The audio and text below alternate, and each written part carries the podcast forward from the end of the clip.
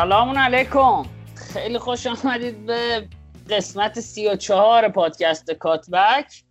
و که قرار بگیم آقا پادکست کاتبک هم چون ما داریم روز به روز مخاطبمون زیاد میشه بگیم. پادکست کاتبک هم پادکستیه که ما یه مشت آدم میشینیم در مورد فوتبال اروپا حرف می‌زنیم. بی هیچ آداب و ترتیبی. هر اپیزود در مورد یه مسئله صحبت می‌کنیم فعلا که لیگ ها تعطیل شده. این قسمت خدمتتون هستیم با لیگ اروپا و لیگ قهرمانان. من که سلامم عرض کردم. بچه ها سلام علیکی اگه دارید. آقا فراد در خدمتیم. بعد مدت ها قدم رنجه فرمودید. منم حالا جا داره یه سلامی بکنم. هم خدمت شما دوستان عزیز. خیلی وقت بود ندیده بودمتون و واقعا دلتنگتون بودم و بیشتر از همه دلتنگ حالا ضبط حضوری هم. شرایط به شکلی شده که ما مجبوریم فعلا پشت سیستم بشینیم همینجوری از راه دور حرف بزنیم. احساساتمون رو یه خود سخته برای شخص من که از راه دور بخوام منتقل بکنم. ولی برشک باز خوشحالم که حداقل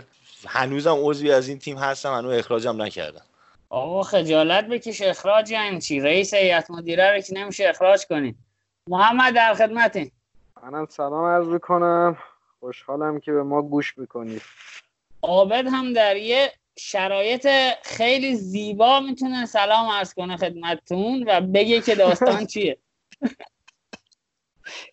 آقا سلام و عرض ادب خیلی مخلصم. خوشحالیم که بار دیگه هم هستیم در خدمتتون. بله ما در حال بچه داری هستیم. دروغ چرا؟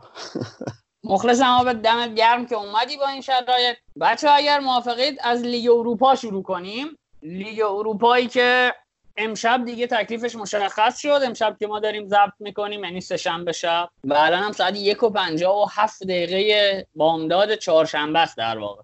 قرار توی نیمه نهایی اینتر با شاختار بازی کنه و منچستر یونایتد و سویا. فرهاد به رسم اینکه سالها نبودی با تو شروع کنیم و در مورد بازی اینتر خطافه و اینتر لورکوزن جمع کن. یعنی در مورد دو بازی یک... یه جا به همون بگو که چجوری دیدی بازی ها رو. حالا جمع که بخوام بکنم میشه اینجا از اسم حیوانات استفاده کرد؟ نمی‌دونم. جمع اینه که گالیاردینی خیلی گاوه. خب این یکی. جنبندی دومی که واقعا کنته مربی خوبیه واقعا یعنی نمی‌دونم چه جوری میشه به یه همچین مربی انتقاد کرد. حتی در صورت اینکه نتیجه خوبی اصلا نگیره. در عین دو بازی یه هوش عجیبی می‌دیدیم از کنته و این حرفی هم که حالا خیلی جاها زده میشه که کنته خیلی تغییر تاکتیکی نمیده. شاید خیلی توی خط هافبکش تغییر نمیده. تو اون سه نفر هسته خط هافبکش خیلی تغییرات ایجاد نمیده. ولی سبک بازیش رو حداقل تو این دوتا بازی آخرش که توی لیگ اروپا انجام شد دیدیم که به وفور عوض کرد. یعنی دوتا بازی جداگونه انجام داد. نمیشه بگی مثلا با یه سیستم رفت تو دوتا بازی و حالا با کیفیت مهره کار کرد. اگر می‌خواست واگذار کنه کیفیت مهره حالا شاید ما خطافه رو با خوش شانسی و اینجور چیزا می‌تونستیم ببریم که باز اونم شکه. ولی قطعا لورکوزن برامون دردسرساز می‌شد و لورکوزن میدیم که واقعا مهره‌های خوبی هم داشت. به قول حالا محمد می‌گفت تیمیه که اگه بازیش بگیره دیگه گرفته و مثلا یهو می‌بینی 5 تا می‌زد. بازی اولش با ختافه من فکر می‌کنم خودت خیلی حالا قشنگتر صحبت کردی. فکر می‌کنم تو راجع به ختافه صحبت بکن. من راجع به لورکوزن فکر می‌کنم صحبت کنم بهتر چون راجع به ختافه تو خیلی fact ای بهتری داشتی. OK من در مورد ختافه یه مسئله ای که بود فرهاد من توجهم و جلب کرد این بود که خیلی طرفدارای اینتر اول بازی غر می‌زدن و از حرس شدید خطافه شاکی بودن و می‌گفتن که تیم داره زیر بار فشار خطافه له میشه و این چه وضعشه و فکر کنم تا دقیقه 25 اینا بود که اینتر رسما به دروازه خطافه نزدیک هم نشده بود. اما خب من واقعیتش اینه که خیلی خیالم راحت بود از این قضیه که می‌دونستم کنته با بازی طولی و ورتیکالش می‌تونه این خط اولیه پرس رو بشکنه و دیدیم که این اتفاق هم افتاد. حالا درسته گالیاردینی واقعا گاوه به قول تو. و کسی که این فصل قهرمانی رو از ما گرفته تا حدودی یعنی حداقل هفت امتیاز رو من می‌تونم فکت بیارم که ازمون گرفت. ولی با اضافه شدن گالیاردینی کنار بروزوویچ و امکان فراهم کردن گزینه چهارم در واقع برای دفاع وسطامون برای بیلداپ کنته تونست که این فشار پرس چهار نفره خطافه رو بشکونه. پرس تیغ دولبه است دیگه. یعنی تو وقتی با چهار نفر اگریسیو پرس می‌کنی اگه خط پرست بشکنه چهار تا بازیکن از مدار بازی خارج شدن. و از همین طریق تونست که وسط میدون یه برتری به وجود بیاره که برای این کارم باید کردیت داد. حالا کاش محمد در مورد خطافه صحبت کنه که اصلا پرس خطافه پرس ساده ای نیست برای گذاشتن ازش و اینکه این تیم هم علکی چهارم نشده توی لالیگا. آره نوید خیلی حیفه به نظرم نگیم از خطافه. خیلی تیم میشه گفت جدید و نوین و فوق العاده وحشی. حالا اگه به گالیاردینی میگیم گاو اینا انقدر خطا می‌کنن و وحشی بازی می‌کنن. میشه بهشون نگفت گاو. و تو اسپانیا اصلا دوستشون ندارن. یه ترکیب 5 2 1 2 دارن. خیلی خوب تو اسپانیا جواب میده. چهارمین تیم کم هستن. از نظر مالکیت تو تو اسپانیا. ولی خوب امتیاز جمع می‌کنن. از نظر همون PPDA که حالا چند اپیزود قبلم صحبت کردیم تو کل پنج لیگ برتر اروپا فکر کنم دوم سوم بودن. یعنی اجازه نفس کشیدن نمیدن. لقبشون هم که تو اسپانیا گفتم حیوانات وحشیه. که خب این دقیقا معلومه که چون و یه مشکلی که یه bug و یه حفره که توی کارشون هست که متاسفانه تقسیم انرژی ندارن. یعنی پرسشون پرس 90 دقیقه ای نیست یهو 25 دقیقه 30 دقیقه بازیشون می‌گیره خوب کار می‌کنن. من دقیقا یادم بازی با بارسا بازی برگشت بارسا هم دقیقا همینجوری بود. یعنی 17 18 دقیقه بارسا رو به شدت پرس کردن ولی بعد دیگه انگار بدناشون نمی‌کشه. با این توصیف که با اون سه تا بازیکن جلوشون هم بازیکن جوون نیستن. یعنی سنشون خیلی بالا تو این بازی هم که همون حالت علاج سه دفاع دفاعه بود یعنی سه دفاع سه دفاعه بود که از من کنته نشون داد که خیلی خوب بلده ایتالیایی تو رو و دفاع بسته خوب کار بکنه. یعنی زهرشون خوب کشید. حالا من نمی‌دونم چرا گفتم ختافه الکی چهارم نشده ختافه هشتم شده این فصل.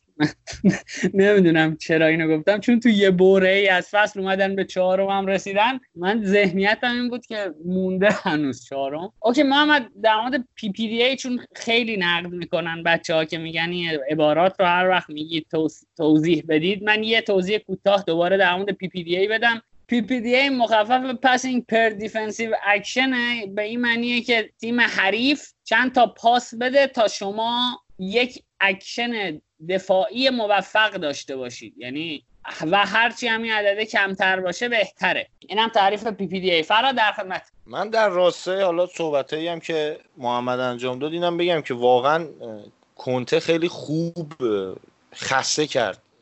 انرژی ختافه رو تخلیه کرد در حقیقت. نوید یه شانس خیلی بزرگی هم که آوردیم این بود که هندانوویچ روز خوبش بود. یعنی از اون روزایی نبود که چالش مانکن انجام بده و هر توپی میاد رو دروازه حالا بخواد وایسه فقط نگاش کنه.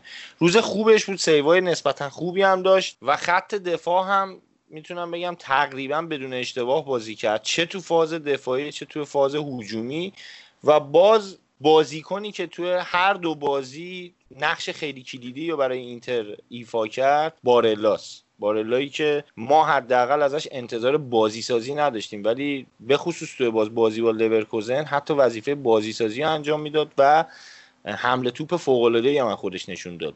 صحنه هایی بود که حتی دو سه تا بازیکن حریف می اومدن رو پاش و سعی می‌کردن که جمعش بکنن ولی موفق نمی‌شدن.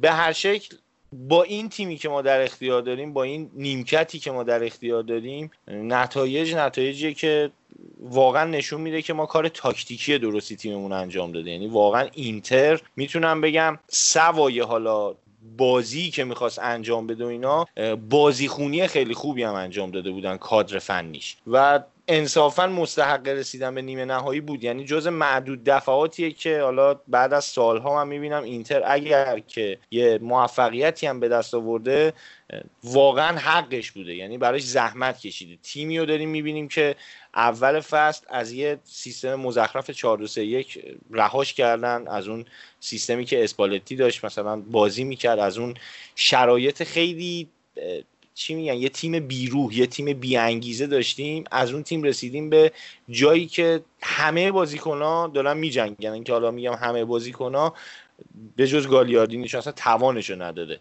و واقعا حالا یه حرفی هم هستش نوید بارها خودت هم راجبش صحبت کردی حالا توی جاهایی که حالا پستایی که می‌ذاری توی توییتر و اینا که خیلی ها انتقاد می‌کنن چرا اریکسن توی بازی مثلا نیمکت نشینه و گالیاردینی به عنوان مثلا یه بازیکن فیکس میاد بازی فکر می‌کنم اینو توضیح بدی یه خورده هممون راحت چیم از این انتقاد. حداقل کسایی که میشنون یه ذره راجع به این قضیه بدونن که اصلا وظیفه گالیاردینی چیه. سبک بازی اریکسن چیه؟ اصلا به چه دردی می‌خورن اینا؟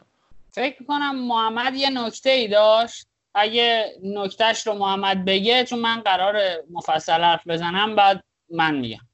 آره نوید من در تایید حرفای فرهاد می‌خوام بگم. آره تفاوت دو تا استراتژی بود تو دو تا بازی. یعنی نشون داد که مربی ایتالیا چرا انقدر استراتژیست خفنی هست مثلا میشه گفتش که چجوری اینتر خودش از این پرس این دو تا تیم رها می‌کرد در شرایطی که کاملا نوع پرسشون فرق داشت. من ختافه پرس با تکل داشت بیشتر فیزیکی کار می‌کرد یک در مقابل کار می‌کرد. ولی از اون طرف مثلا لورکوزن پرس فضا داشت. خیلی سریع بود و تیم بیشتر استقامتی تری بود. یعنی اگه دقت کنید خیلی بهتر از خطافه انرژی تقسیم کرده بود. همین خواستم بگم بریم با نوید صحبت کنیم. در مورد اریکسن ما باید برگردیم به کنته نگاه کنیم که آقا کنته سبک بازیش و سبک تاکتیکی به قول این ف... کسایی که علوم انسانی خوندن وقتی می‌خوان یه فیلسوفی رو نقد کنن میگن در دستگاه فلسفی این آدم مثلا پایه ها و اساس ها اینه. توی دستگاه تاکتیکی کنته هم اساس طراحی و ساخت بازی کنته بر مبنای استفاده از کانال های طولیه یعنی حرکت vertical در زمین. و خب تمام اون سه هافبک کنته باید توانایی این کار رو داشته باشن. حالا بجز اون holding midfielder یا deep-lying midfielder ی که مثلا بروزوویچ توی اینتر عموما بازی می‌کنه این نقش رو اون دو هافبک دیگه باید کاملا از half space خودی تا half space حریف حرکت داشته باشن حرکت پیوسته طولی. و خب اریکسن یه بازیکن عرض محوره یعنی اگر نمودار حرکتیش یا هیتمپش رو توی همین بازی با لورکوزن هم ببینید می‌بینید که حرکت در عرض پیوستگی به شدت داره اما حرکت های طولیش به صورت نقطه ایه این اصلا به این معنی نیست که اریکسن بازیکن ضعیفیه. اریکسن سبک دیگه ای بازی می‌کنه و برای سیستم های دیگه ای طراحی شده. اگر یه برگردیم یه نگاهی هم بکنیم به تیمایی که کنته توشون درخشیده به عنوان مربی توی ایتالیا دروسی تیاگو موتا و پارولو سه تا بودن. توی یوونتوس مارکیزیو پوگبا و ویدال و توی چلسی که سه چهار سه بازی می‌کردم دو تا هافبک میانیش ماتیچ و کانته بودن. یعنی ما می‌بینیم که توی سیستم کانته شماره دهی مثل اریکسن اصلا جایگاهی نداره و این حرفایی که می‌زنن که کنته با باشگاه لج کرده و اریکسن رو بازی نمیده به نظر من حرف بیهوده و استدلال باطلیه. محمد جان در خدمت. نوید حالا من خیلی دوست داشتم بیام ایتالیا راجع به این قضیه با همدیگه صحبت کنیم.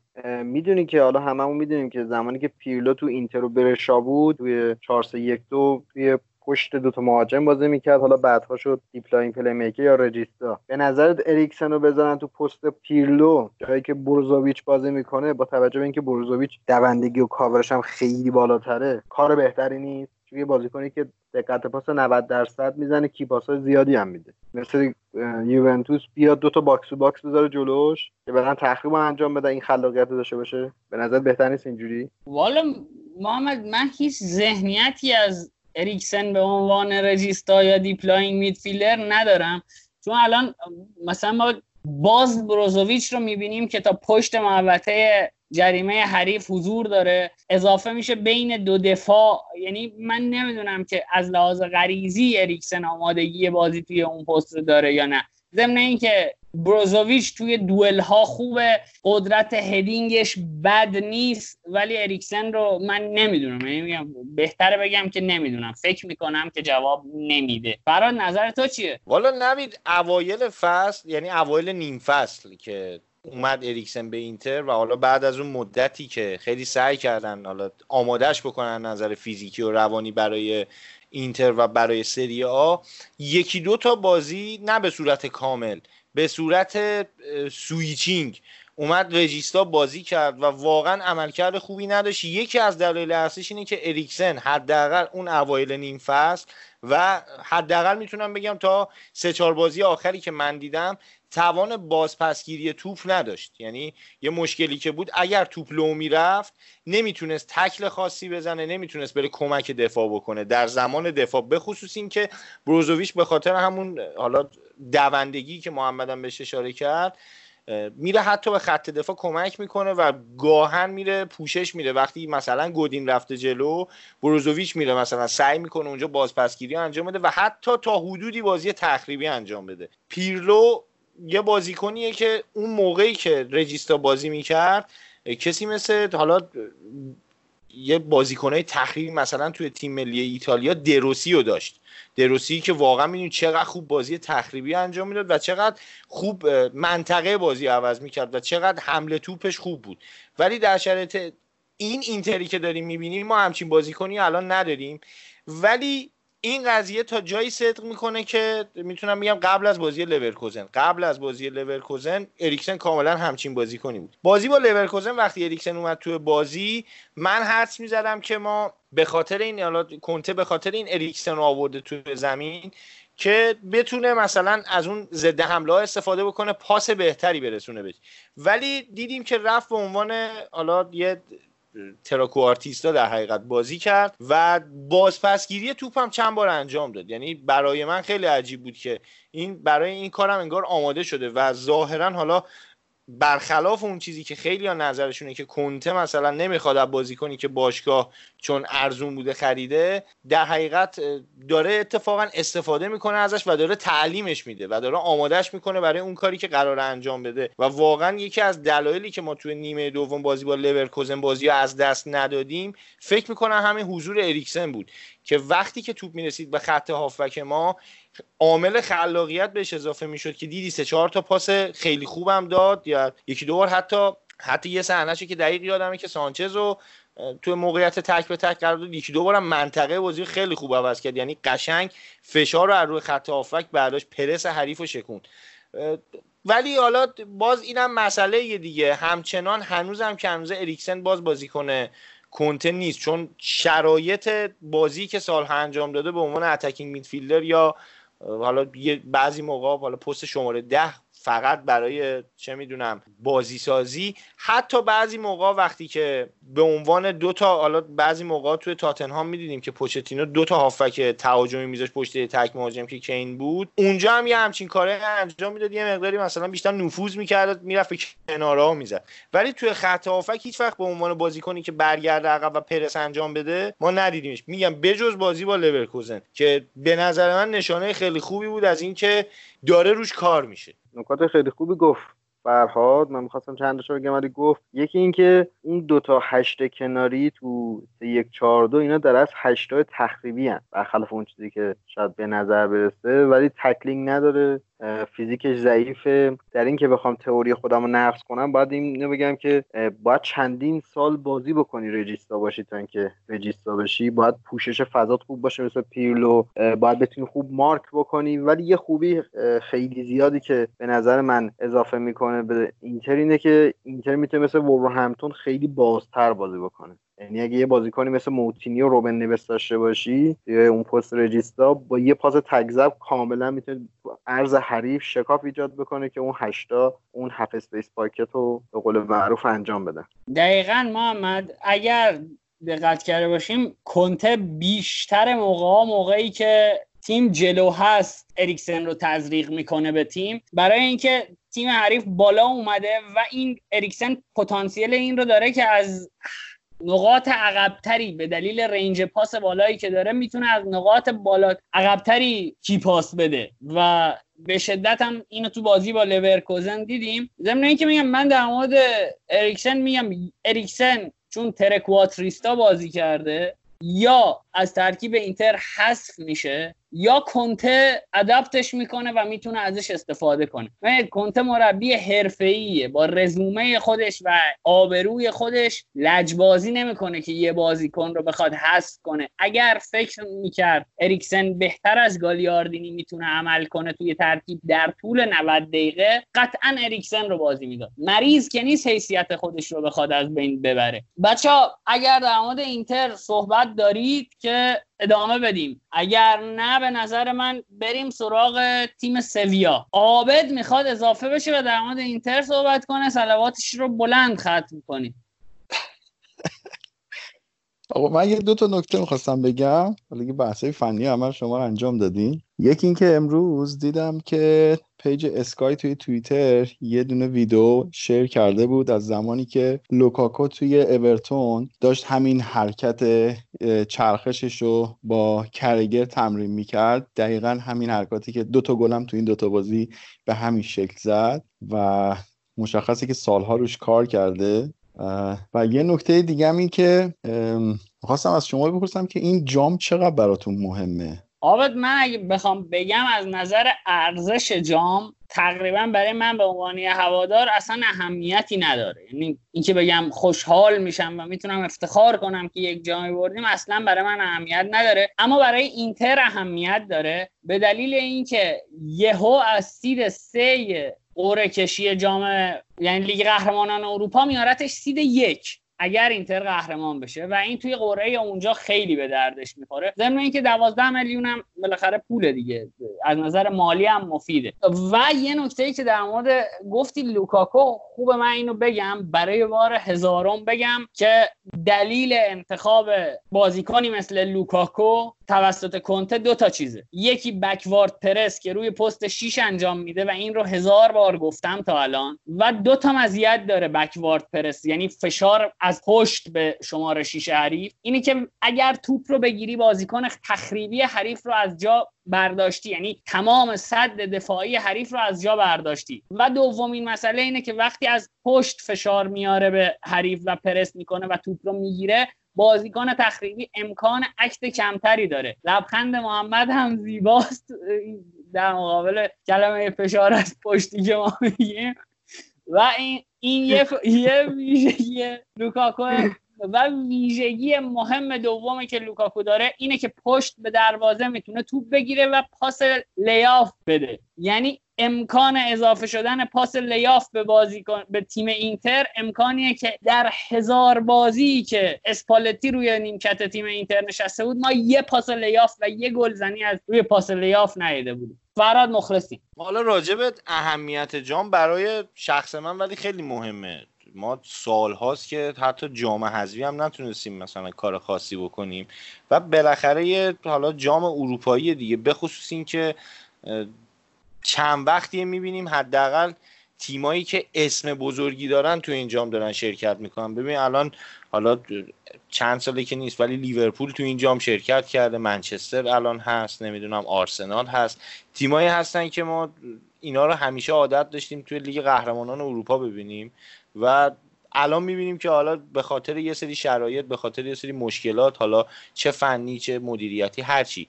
اومدن الان توی لیگ اروپا مجبورن بازی کنن و برای شخص من خیلی مهمه که ما تغییر رو احساس بکنیم که بفهمیم آقا وقتی که اومدیم تیممون رو عوض کردیم اومدیم سبکمون رو عوض کردیم مدیریت تیم رو حتی عوض کردیم نتیجهش میشه این. و یه خورده فکر می‌کنم کردیت میده به آدمایی که با شعورشون دارن مدیریت می‌کنن تیمو و کسی که با شعورش داره تیمو هدایت می‌کنه و کوچ می‌کنه.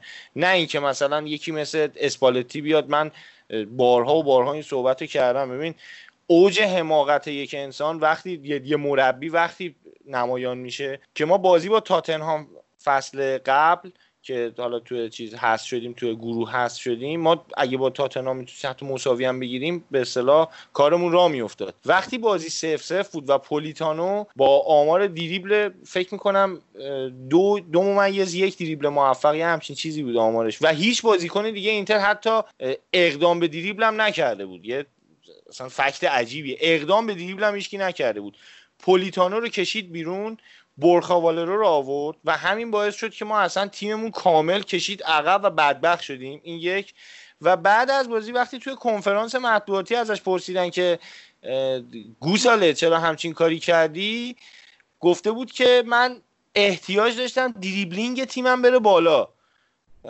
نمی‌دونم یعنی حماقتش اینجا مشخص میشه. آقا یه موقع هست تو یه چیزی تو ذهنت داری که مثلا آقا من الان برخواله رو بیام یه کار دیگه انجامه ولی وقتی میگی هدفم دریبلینگ بوده و تنها بازیکنت که دریبل می‌زده رو کشیدی بیرون یه احمق تر برداشتی آوردی خب دیگه اون اصلا چیز عجیب بود دیگه. ما باید این تفاوت رو احساس بکنیم و فکر می‌کنم دهن یه سری آدم بسته میشه که این تیم مثلا با کنته هیچ جا نمیره و فلان اینه بالاخره یه تغییری میشه. خب من اما حرفایی که می‌خواستم بزنم خود جفتتون در قالب دو تا فرد متفاوت زدید. یکی این که آره دقیقا همین که نوید میگه ببین اگه شما نتونید این جامو ببرین باز دوره احتمال داره بیافتین سید سه و بازم قرعه سخت و اتفاقی که دو ساله داره برای اینتر میفته. و نکته دیگه هم اینه که یه page مریضی توی توییتر هست به اسم Days Inter won trophy. الان این عددش آخرین باری که update شده بود فکر کنم 8 جولای بود که 3328 روز بود. آقا کافیه. و الان به اضافه بابا می‌خوام تعریف کنم ازتون. 3350 روز که اینتر جام نبرده و هر جامی فکر کنم الان شما ببرین اگر چه می‌دونم به قول محمد Mickey Mouse Cup هم باشه شما باید ببرید حالا اگه لیگ اروپا باشه که بعد بشه سی دی که چمپیونز لیگ که چه بهتر. آره آبد منم این که گفتم برای مثلا من ارزشی نداره به این معنی نبود که میگم فقط به این معنی بود که بهش افتخار چندانی نمی‌کنم. و یعنی مزایا خیلی برای اینتر داره. مهمترینش اینه که دهن منتقدان کنتر رو میبنده که من اصلا متوجه نمیشم. بعد یه مسئله دیگه که در مورد اینتر می‌خوام بگم اینه که آقا ما بالاخره رفتیم سراغ یه مربی که پیشینش مال رقیبمونه مال یوونتوسه. بعد نکته اینجاست که منتقدای کنته میگن این آدم یوونتوسیه بکنیمش بیرون الگری رو بیاریم. خب این کار با هویت باشگاه معذرت می‌خوام ادرار می‌کنه پای هویت باشگاه. دیگه این که یوونتوسیه اومده داره خوب کار می‌کنه بذارید بمونه اینو بکنید بیرون. یه یوونتوسی دیگه بیاریم. دیوونه ای حالتون بده چتونه.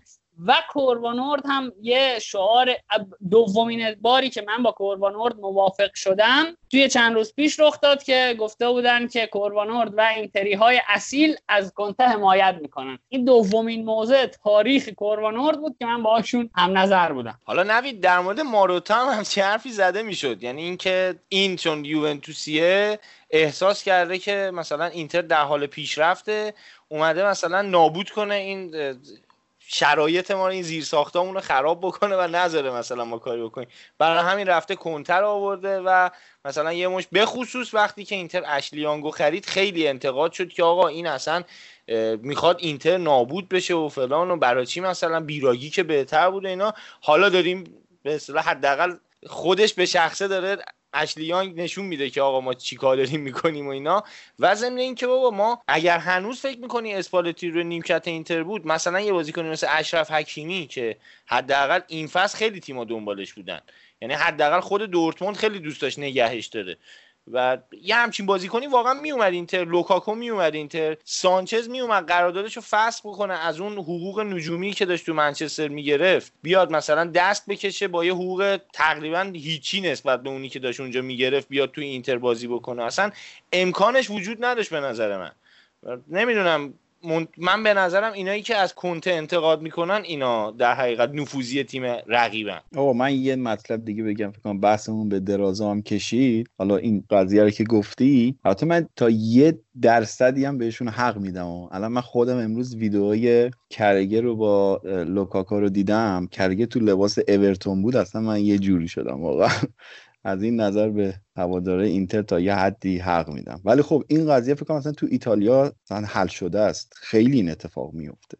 آره شما حساب کن مثلا ویری با سه تا تیم میلان یوونتوس و اینتر بازی کرده براشون بازی کرده. پیرلو همینطور. باجو تو اینتر و یوونتوس بازی کرده. نمی‌دونم رونالدو برزیلی تو اینتر بازی کرده تو میلان بازی کرده. زلاتان ابراهیموویچ تو هر سه تیم بازی کرده. اصلا پاتریک ویرا تو یوونتوس بازی کرده تو اینتر هم بازی کرده و اصلا نمیشه اینجوری بهش بگی که مثلا تو ایتالیا خیلی این مسئله به قولی مطرح نیست. در تایید حرفای فراد برای تاثیر ماروتا هم من یه جمله بگم. و فکر کنم بحث اینتر رو ببندیم بریم سراغ بازی سویا روم و سویا ولف. ماروتا تنها مدیر اینتر که توی ده 15 سال اخیر از بالا تنش برای مدیریت داره استفاده می‌کنه. و بریم سراغ تیم سویای عزیز. دو تا بازی با وولفز و روم داشته. ما سعی می‌کنیم این قسمت ها رو دیگه خلاصه تر کنیم چون با حضور من و فرهاد بیش از حد در مورد اینتر صحبت شد. فرهاد روم سویا سویا وولفز اگه صحبتی داری در خدمت. حالا در مورد روم که بارها صحبت کردیم راجبش که که فونسکا نمی‌دونه داره چیکار می‌کنه توی روم یعنی داره نوعی بازی ها از بازیکناش می‌خواد که برای این طراحی نشدن و توانایی تغییر بازیکنان هم ظاهرا نداره. یعنی تنها جایی که بازیکن درستی شاید داره همون ورتوه که وظیفه درستی بهش محول شده تو اون سیستم 4 2 3 1 که داره اجرا می‌کنه. بازیکناش عمدتا وینگرن از وینگرها داره به عنوان هافبک کناری استفاده می‌کنه و هافبک کناری وظیفش ارساله. ولی وینگر وظیفش به توی محوطه زدن نفوذ به توی محوطه جریمه است. ولی داره از وینگرها می‌خواد که حالا برای مثلا ارسال کنن. از عقبتر وینگرها سعی می‌کنن بازی شروع بکنن برن به سمت محوطه جریمه و به خاطر طرز بازی ذاتی که دارن و براش آموزش دیدن و مدت هاست و این سبک بازی می‌کنن میرن باز می‌زنن به داخل و می‌خورن به صد مدافعین حریف. چرا؟ چون مدافع حریف فرصت بیشتری داره برای بازی خونیشون. مدافع حریف می‌تونه جاگیری درستری انجام بده جلوی اینا. حرکاتشون انفجاری نیست. توی خط دفاع به شدت به نظر من مشکل دارن. هم مشکل تاکتیکی دارن هم مشکل اشتباهات فردی دارن. و از اینم نگذریم که حالا به تیم خیلی چغری هم خوردن. واقعا سویا تیم خوبیه. حالا من خیلی بیشتر دارم می‌خواد راجع به همین بازی با وولزش که تازه تموم شده بیشتر صحبت بکنم. واقعا بازی با وولز حداقل من فکر می‌کردم با این شکلی که داره بازی می‌کنه و اون پرس شدیدی که گذاشته بود روی خط هافبک و حتی دفاع حریف یه جوری بشه که وولز بتونه با یه دونه پاس بلند با استفاده از بازیکنی مثل روبن نویس به قول این گزارش کرده نمی‌دونم چه بهش می‌گفت نویس.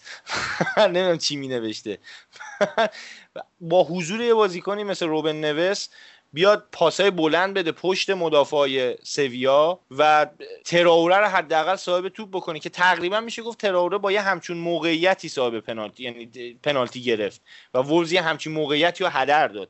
اگر وولز می‌تونست اونو گل بزنه شرط بازی خیلی فرق می‌کرد چون دیگه وولز نگاهی به حمله نداشت سعی می‌کرد بازی مدیریت بکنه ضمن که خط خوبی داشت.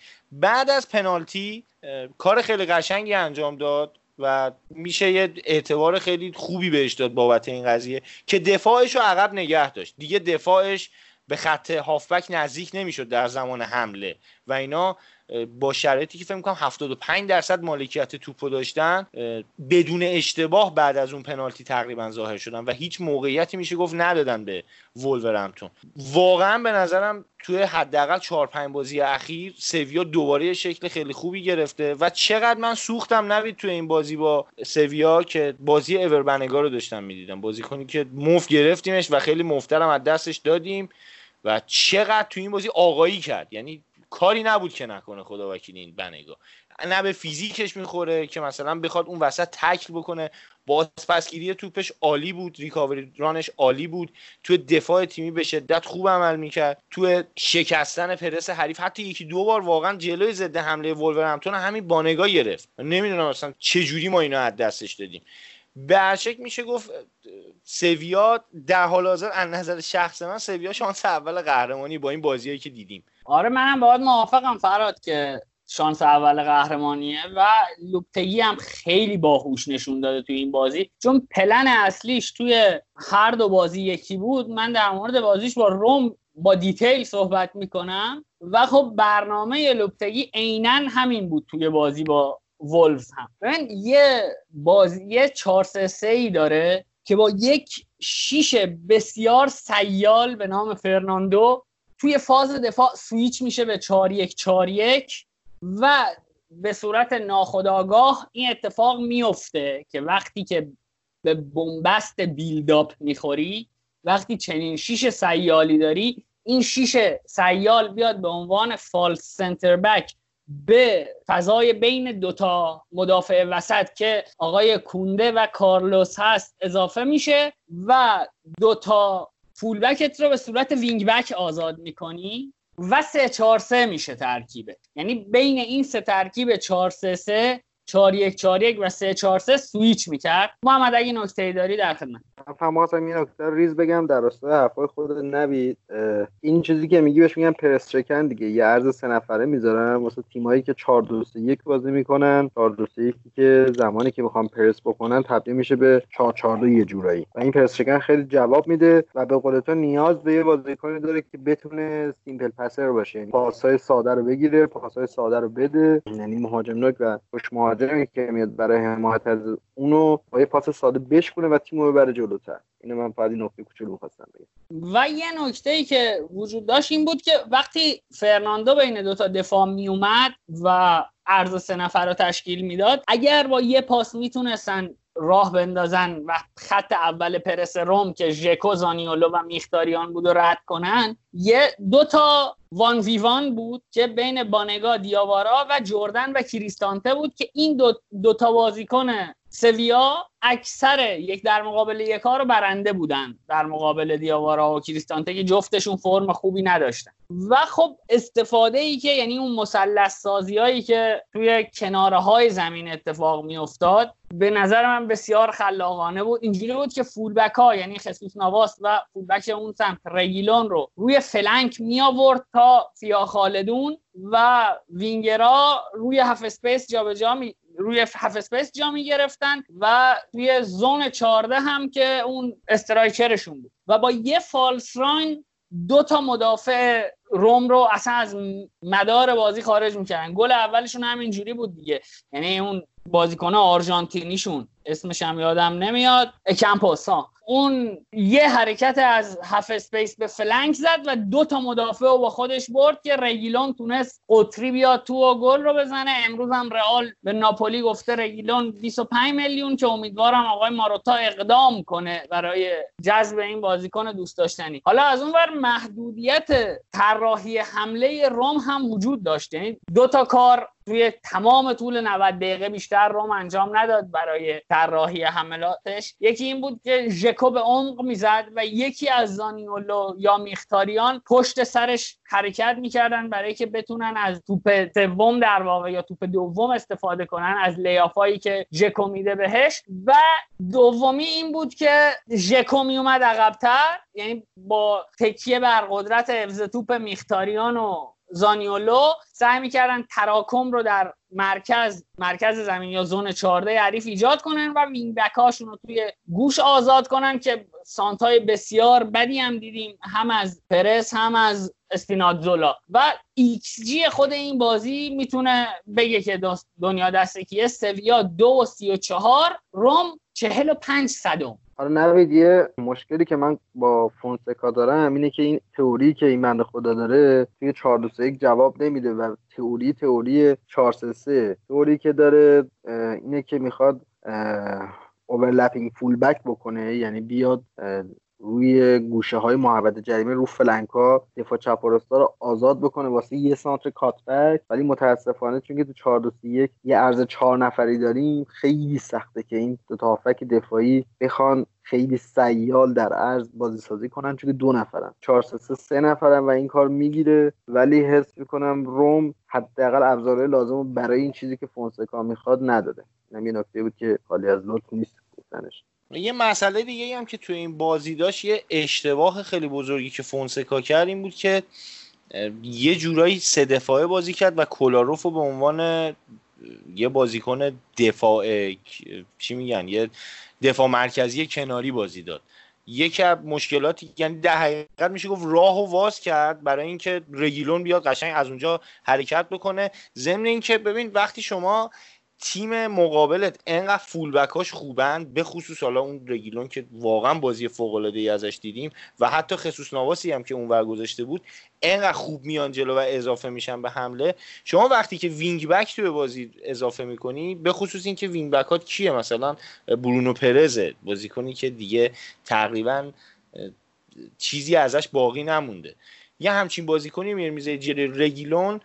یه بنگایی هم هستش که یه پاس بلند بندازه پشت یه همچین بازیکنی و رگیلون هم با استفاده از سرعت و تکنیکش خیلی راحت بتونه فضا رو بشکنه.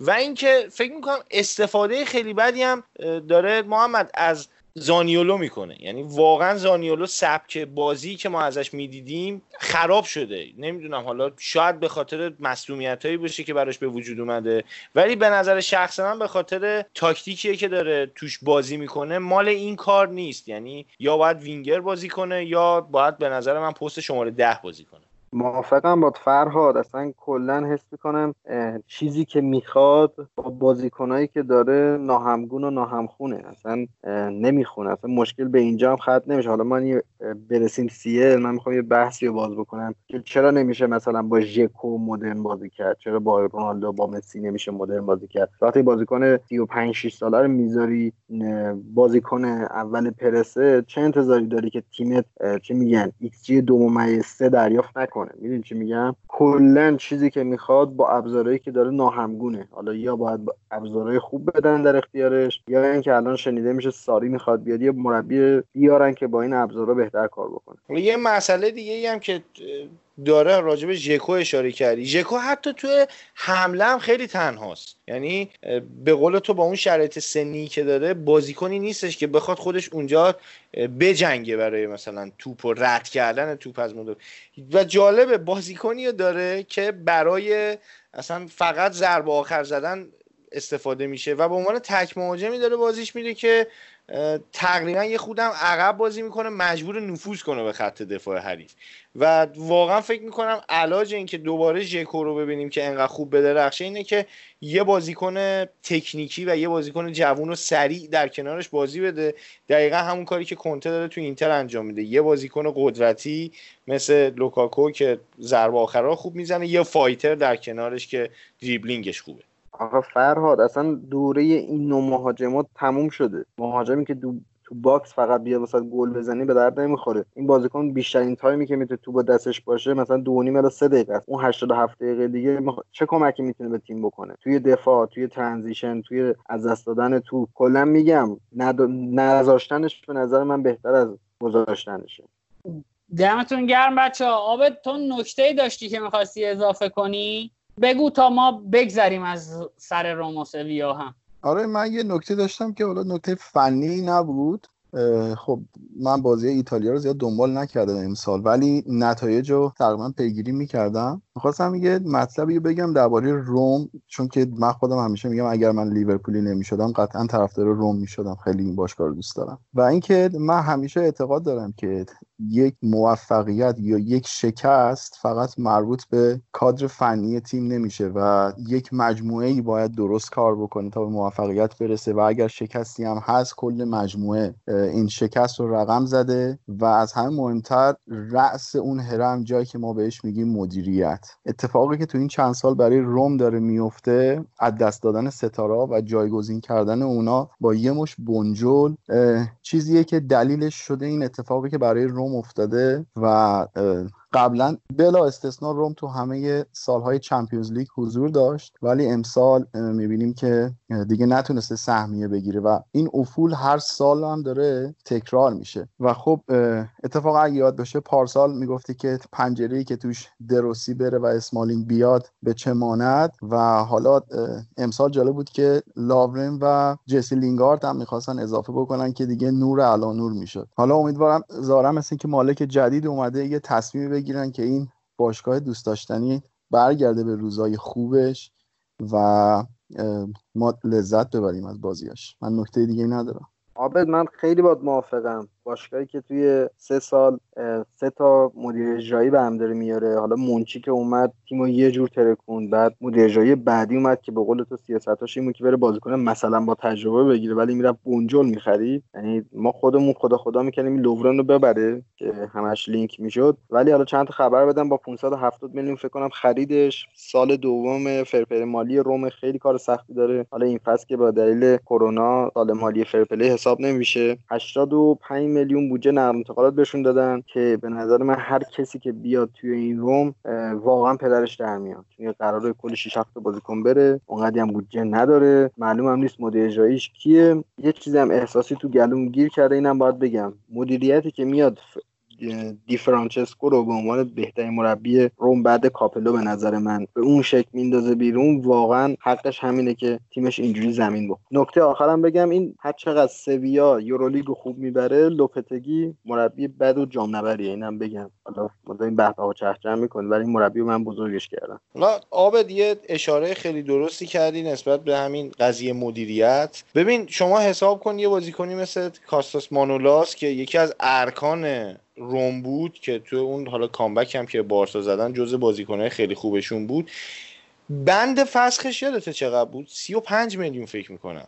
و حالا جالبه الان هم یکی از ستاره های بیبدیلشون پلگرینیه که واقعا بازیکن خوبیه و طراح فوق العاده به خصوص تو سیستم 4 2 3 1 وقتی پست شماره 10 بازی کنه هم تو پرس خوب جواب میده هم تو بازی سازی اینم فسخش 30 میلیونه. آره، یه نسخه رودی پولر باید چاپ کنیم بفرستیم روم. خب بچه ها بگذاریم از روم و سویا هم بگذاریم و اون دو تیم دیگه ای که اومدن نیمه نهایی یعنی شاختار که باید با اینتر بازی کنه. دیشب بازل رو در هم کوبید. بد خیلی بد در هم کوبید و تیم به شدت جونداریه.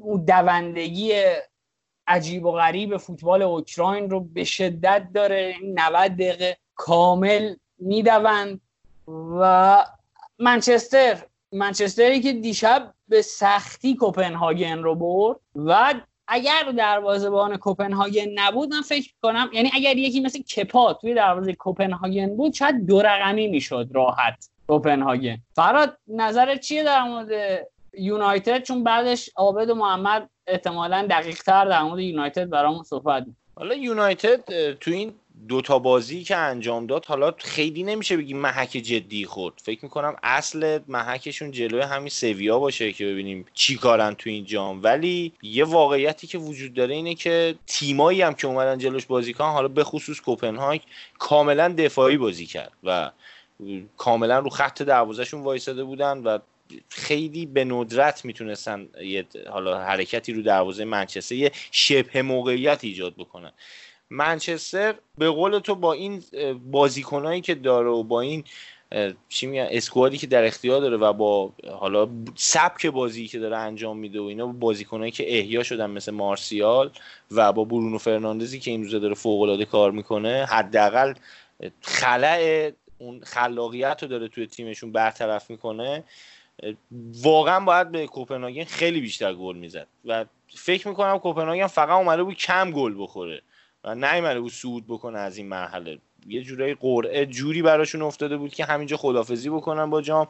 و خب اتفاقی هم بود که میشه گفت قابل پیش بینی بود دیگه. اینکه منچستر تا اینجا بیاد بالا خیلی فکر نمی‌کنم اتفاق عجیبی باشه. هممون تقریبا راجبش پیش بینی می‌کردیم.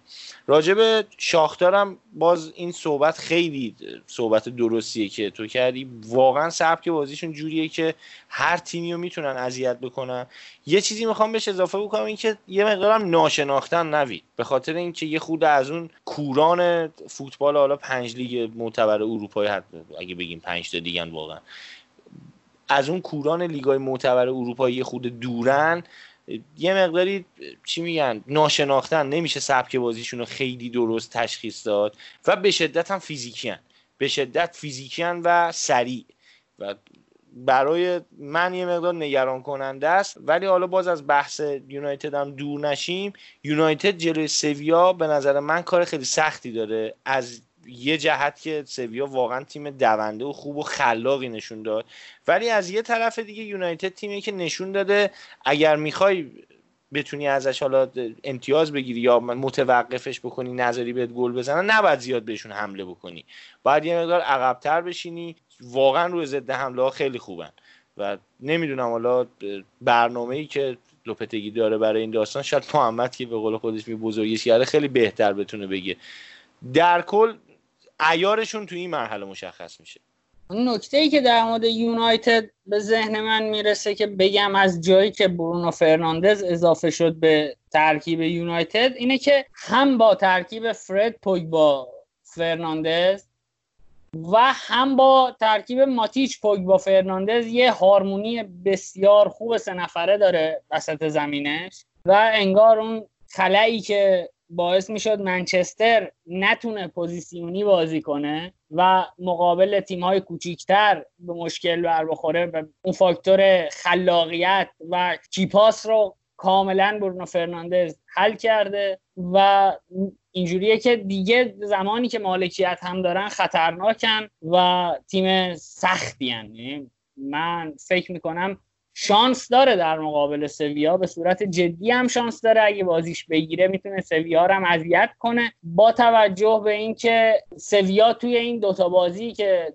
داشتیم ازش دیدیم خیلی خیلی کسی نتونسته وربانگا رو ببنده و زوج ماتیچ پوگبا یا فرد پوگبا توانایی اینو دارن که بازی بنگا رو خراب کنن. آبد محمد هر کدومتون صحبتی دارید ما در خدمت. خب درباره کوپنهاگن من یه مخالفت اول با فراد بکنم. به خاطر اینکه کوپنهاگن خیلی ساختار دفاعی عجیب غریبی داره و اینا تو کل بازی های اروپاییشون هیچ وقت با اختلاف یه گل نباختن. و توی مرحله قبلی هم تونستن سلتیک رو حذف بکنن که خب سلتیک از تیمایی خیلی خوبه. و اینکه حالا درباره دروازبانشون ما اون موقع که والیبال بازی می‌کردیم بعد مربیمون میگفتش که اول بازی چون هنوز خودتون گرم نشدین می‌خواین اسپکا رو بزنین تو دست لیبروشون نزنین که گرمش بکنین. الان یه اتفاق دقیقا برای منچستر افتاد اینقدر اون توپای اول و شل زدن قشنگ وسط دروازه زدن یه جورایی گرم کردن دروازبانو و 13 تا سیو داشت توی بازی. خیلی عجیب غریب بود و پنالتی رو هم داشت می‌گرفت که حالا من یه مقدار حالا به بازی خود چمپیونز لیگ برسیم. بیشتر درباره داوری حرف خواهیم زد و من فکر می‌کنم که کمی حتی روی این بازی هم تاثیر گذاشته بود به خاطر اینکه حتی تصویر پنالتی منچستر که وار رفت من خودم الان نمی‌تونم بگم که پنالتی بود یا نبود. به خاطر اینکه فقط یه تصویر از پشت یه لحظه کوچیک پخش کرد و اون تصویر واضح و دیگه پخش نکرد که ما ببینیم صحنه رو کامل. ولی حالا من بحثی رو اون ندارم. به حال منچستر صد درصد می‌تونست این بازی رو ببره. فکر کنم نزدیک 26 تا 7 تا شوت به سمت دروازه داشتن. کمی داشت سخت می‌شد ولی تقریبا دیگه بازی تو وقت اضافه رفته بود دیگه. بازیکن کوپنهاگن هم خسته شده بودن. یعنی دیگه یواش یواش توپه هی نزدیک و نزدیکتر داشت می‌شد به سمت خط دروازه. ولی درباره منچستر نکته ای که بود این که واقعا خستگی رو میشه متوجه شد. من یه انتقاد به اوله دارم که شما بازی قبلشون فکر کنم با لاسک بود اگه اشتباه نکنم. که شما خب بازی رفت و پنج یک بردی و دیگه بازی تمومه. خب دیگه بابا بنده خود مگوایر رو چرا دوباره می‌ذاری تو بازی؟ خب بهش استراحت بده. شما که یک ماراتون عجیبی داشتی توی لی که مجبور بودی همه بازی ها رو برای برد بری و تا لحظه آخرم بجنگی و به سختی تونستی سهمیه بگیری. و حالا الان ادامه اون روند همچنان اومده و کاملا فرسایشی شده برای منچستر. اومدی توی لیگ اروپا حداقل یه بازی به این بندگان خدا یه نفسی بده بذار انرژی داشته باشم برای مرحله بعد. الان با توجه به تعریف هایی که شما از سویا می‌کنین من فکر کنم خیلی کار سختی داشته باشه منچستر جلوی سویا. آبت یه جورایی یه خورده باید, باید مخالفت کنم. به نظر من دیگه مگوار یه خسته بود خسته هم خواهد بود یه استراحت نهایتا 5 درصد ریفرشش می‌کنه و شاید کار درستی کرد که این هارمونیش و این پیراش از بین نبرد که فرمش خراب بشه. این یه چیزی حالا می‌تونه کاملا درست نباشه. یه چیز دیگه ای که در بخش روم گفتم حالا شما ژکو رو مقایسه کنید با مهاجم نوک یونایتد. در چهار فاز کاملا خودش رو درگیر می‌کنه. ضربه آخرش هم اگه بهش بدن می‌زنه. بارستاین بازی می‌کنه. نه کلاسیک بازی می‌کنه. با شپودو می‌کنن. ضربه آخر می‌زنه. یعنی این به نظر من یه مهاجم مدرنه که می‌تونه کمکت بکنه. یه نکته بعدی در مورد بازی بعدی یونایتد هم باید بگم که یکی از نقاط ضعف یونایتد اینه که وینگراش اصلا موقع دفاع مشارکت نمی‌کنن یعنی بر نمیگردن عقب و باید دید در مقابل سویایی که اینقدر عالی دفاع چپ و راستاشو خالی می‌کنه چه راه حلی دارن؟ چون اگه مهاجماش پرسشون نگیره یونایتد مجبور باشه تو زمین خودش دفاع بکنه و وینگراشو برنگرده به نظرم با چهار تا پاس در عرض یا فولبک این ور آزاد بشه یا فولبک اون ور آزاد بشه. محمد یه حالا بحث جالبی کردی راجع به این استراتژی. به نظرت این 120 دقیقه شدن بازی باز تاثیر می‌ذاره روی اون حالا انرژی که دارن؟ یعنی یا 5 6 روز فاصله ای که حالا تا بازی بعدی دارن کافیه برای ریکاوری؟ هر ببین آره 5 6 روزش کافیه ولی نوع ریکاوریشون رو کاملا تغییر میده. یعنی اگه 90 دقیقه بود اینا یه روز نهایتا بعد بازی می‌رفتن یه دو نه ماساژ درمانی و استخ تموم شد. روز بعدش یه جلسه تمرینی مثلا میشه بگی 50 دقیقه بازیکن اصلی می‌زدن و بازیکنایی که بازی هم نکردن همون دو تا 70 دقیقه رو می‌رفتن. ولی وقتی 120 دقیقه میشه یه روز بعد بازی کاملا استراحت مطلق. یه نیم جلسه که استراحت میدن اون نیم جلسهشون دوباره ریکاوری می‌کنن. یعنی انگار دو روزشون از دست میدن وقتی 120 دقیقه میشه. بچه اگر نکته ای ندارید ببندیم پرونده لیگ اروپا رو. چون این اپیزود اپیزود طولانی هم میشه برای اینکه خستگی شنیدن صدای ما صدای مداوم ما از گوشتون در بره من پیشنهادم اینه که بریم یه دونه از صدای شما رو بشنویم. صدای یکی از دوستان خوب میلانیمون رو بشنویم و بعد با چمپیونز لیگ برگردیم خدمت شما. سلام. امیدوارم هر جا که هستید حالتون خوب باشه و همیشه با انرژی به کارتون ادامه بدید. اول اینکه خیلی خوشحال شدم دیدم تو توییتتون به این قضیه اشاره کردید که مخاطبانتون شما رو نقد کنن بیرحمانه نقد کنن. این یه سیگنال خیلی مثبت میرسونه. که این بلوغ توی تیم شما وجود داره که می‌دونید پشت نقد هیچ مشکل شخصی وجود نداره و تمامش از سر دلسوزی و کمک برای بینقص تر شدن کار شما. و امیدوارم همینجوری ادامه پیدا کنه و هرچی هم که به ذهنم برسه شخصا به عنوان مخاطب مطمئنا بهتون خواهم گفت. تو جواب سوالتونم که گفتید چرا طرفدار تیمتون شدید؟ من یه برادر دارم که حدودا 15 16 سال هم بزرگتره و من از بچگی مثلا 5 6 سالم هم که بود تماما هر کاری که این می‌کرد رو تقلید می‌کردم. حتی شکل راه رفتن و خوابیدنش هر چیزی با هر جزئیاتی. و خب اون اون زمان از فانباستن و رودگولیت و بعدها جورج ها تعریف می‌کرد و منم یاد گرفتم که طرفدار میلان باید باشم و همینطوری موند. بزرگم که شدم وقتی خودم فوتبال شناختم تقریبا مصادف شده بود با اون زمانه که شفچنکو اومده بود تو میلان و بعدا کاکا و این زاگی قبلتر و اینها. و اون نسل دوم طلایی میلان شکل گرفت و وقتی بزرگتر شدم یکم فوتبال رو فهمیدم فهمیدم که خوب شد. چه خوب شد که یاد گرفتم طرفدار میلان باشم. و این شکل جالبی از هواداریه که آدم فکر کنم از بزرگترهای خودش به ارث ببره. الان خواهرزادم هم جالبه که اونم داره منو نگاه می‌کنه و اونم مثلا با اینکه ده دوازده سالشه طرفدار میلانه. حداقل تو اون عالم بچگی. خیلی خوبه که طرفدار منچستر سیتی و پاریس سن و اینا نیست. این نشون میده که ما تو تربیت بچه‌مون داریم خوب کار می‌کنیم. دمتون گرم.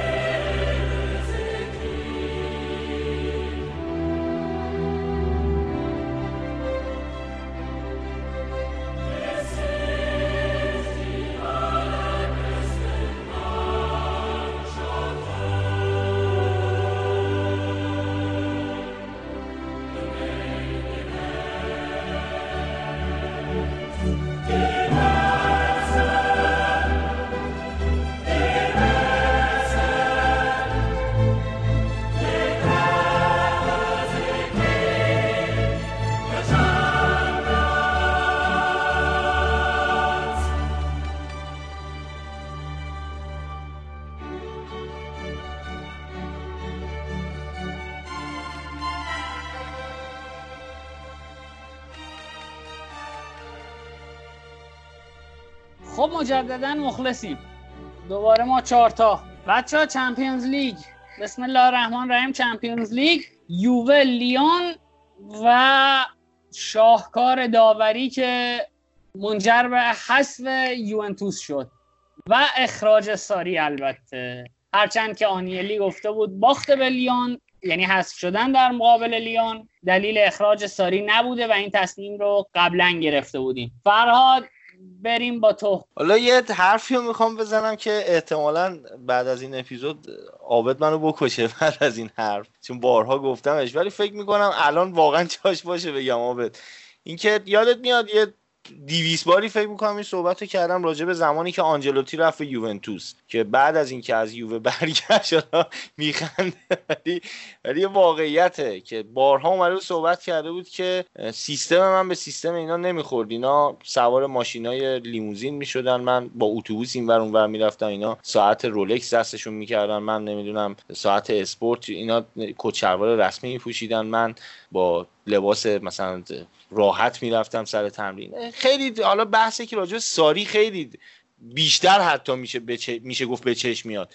ساری هم یه آدمی بود که اون نظمی که انگار مثلا توی مدیریت یوونتوس می‌دیدی تو کادرشون می‌دیدی اون سیستمی که اینا داشتن و ساری انگار نداشت. و اصلی ترین دلیل اخراج ساری واقعا درست میگه آنیلی. حالا واقعا نمیشه گفت باخته به لیون بود. بیشتر میشه گفت رونالدو بود. ناراضی بودن رونالدو. رونالدویی که احساس میشه که انگار ساری جلوشو گرفته بود که ندرخشه. در صورتی که باز تو همین بازی با لیونم وقتی که برناردسکی 6 نفر رو دیریب می‌کنه و نمی‌تونه گل بزنه دیگه تقصیر ساری نیست فکر می‌کنم. می‌خواستم با تیر بزنمت فراد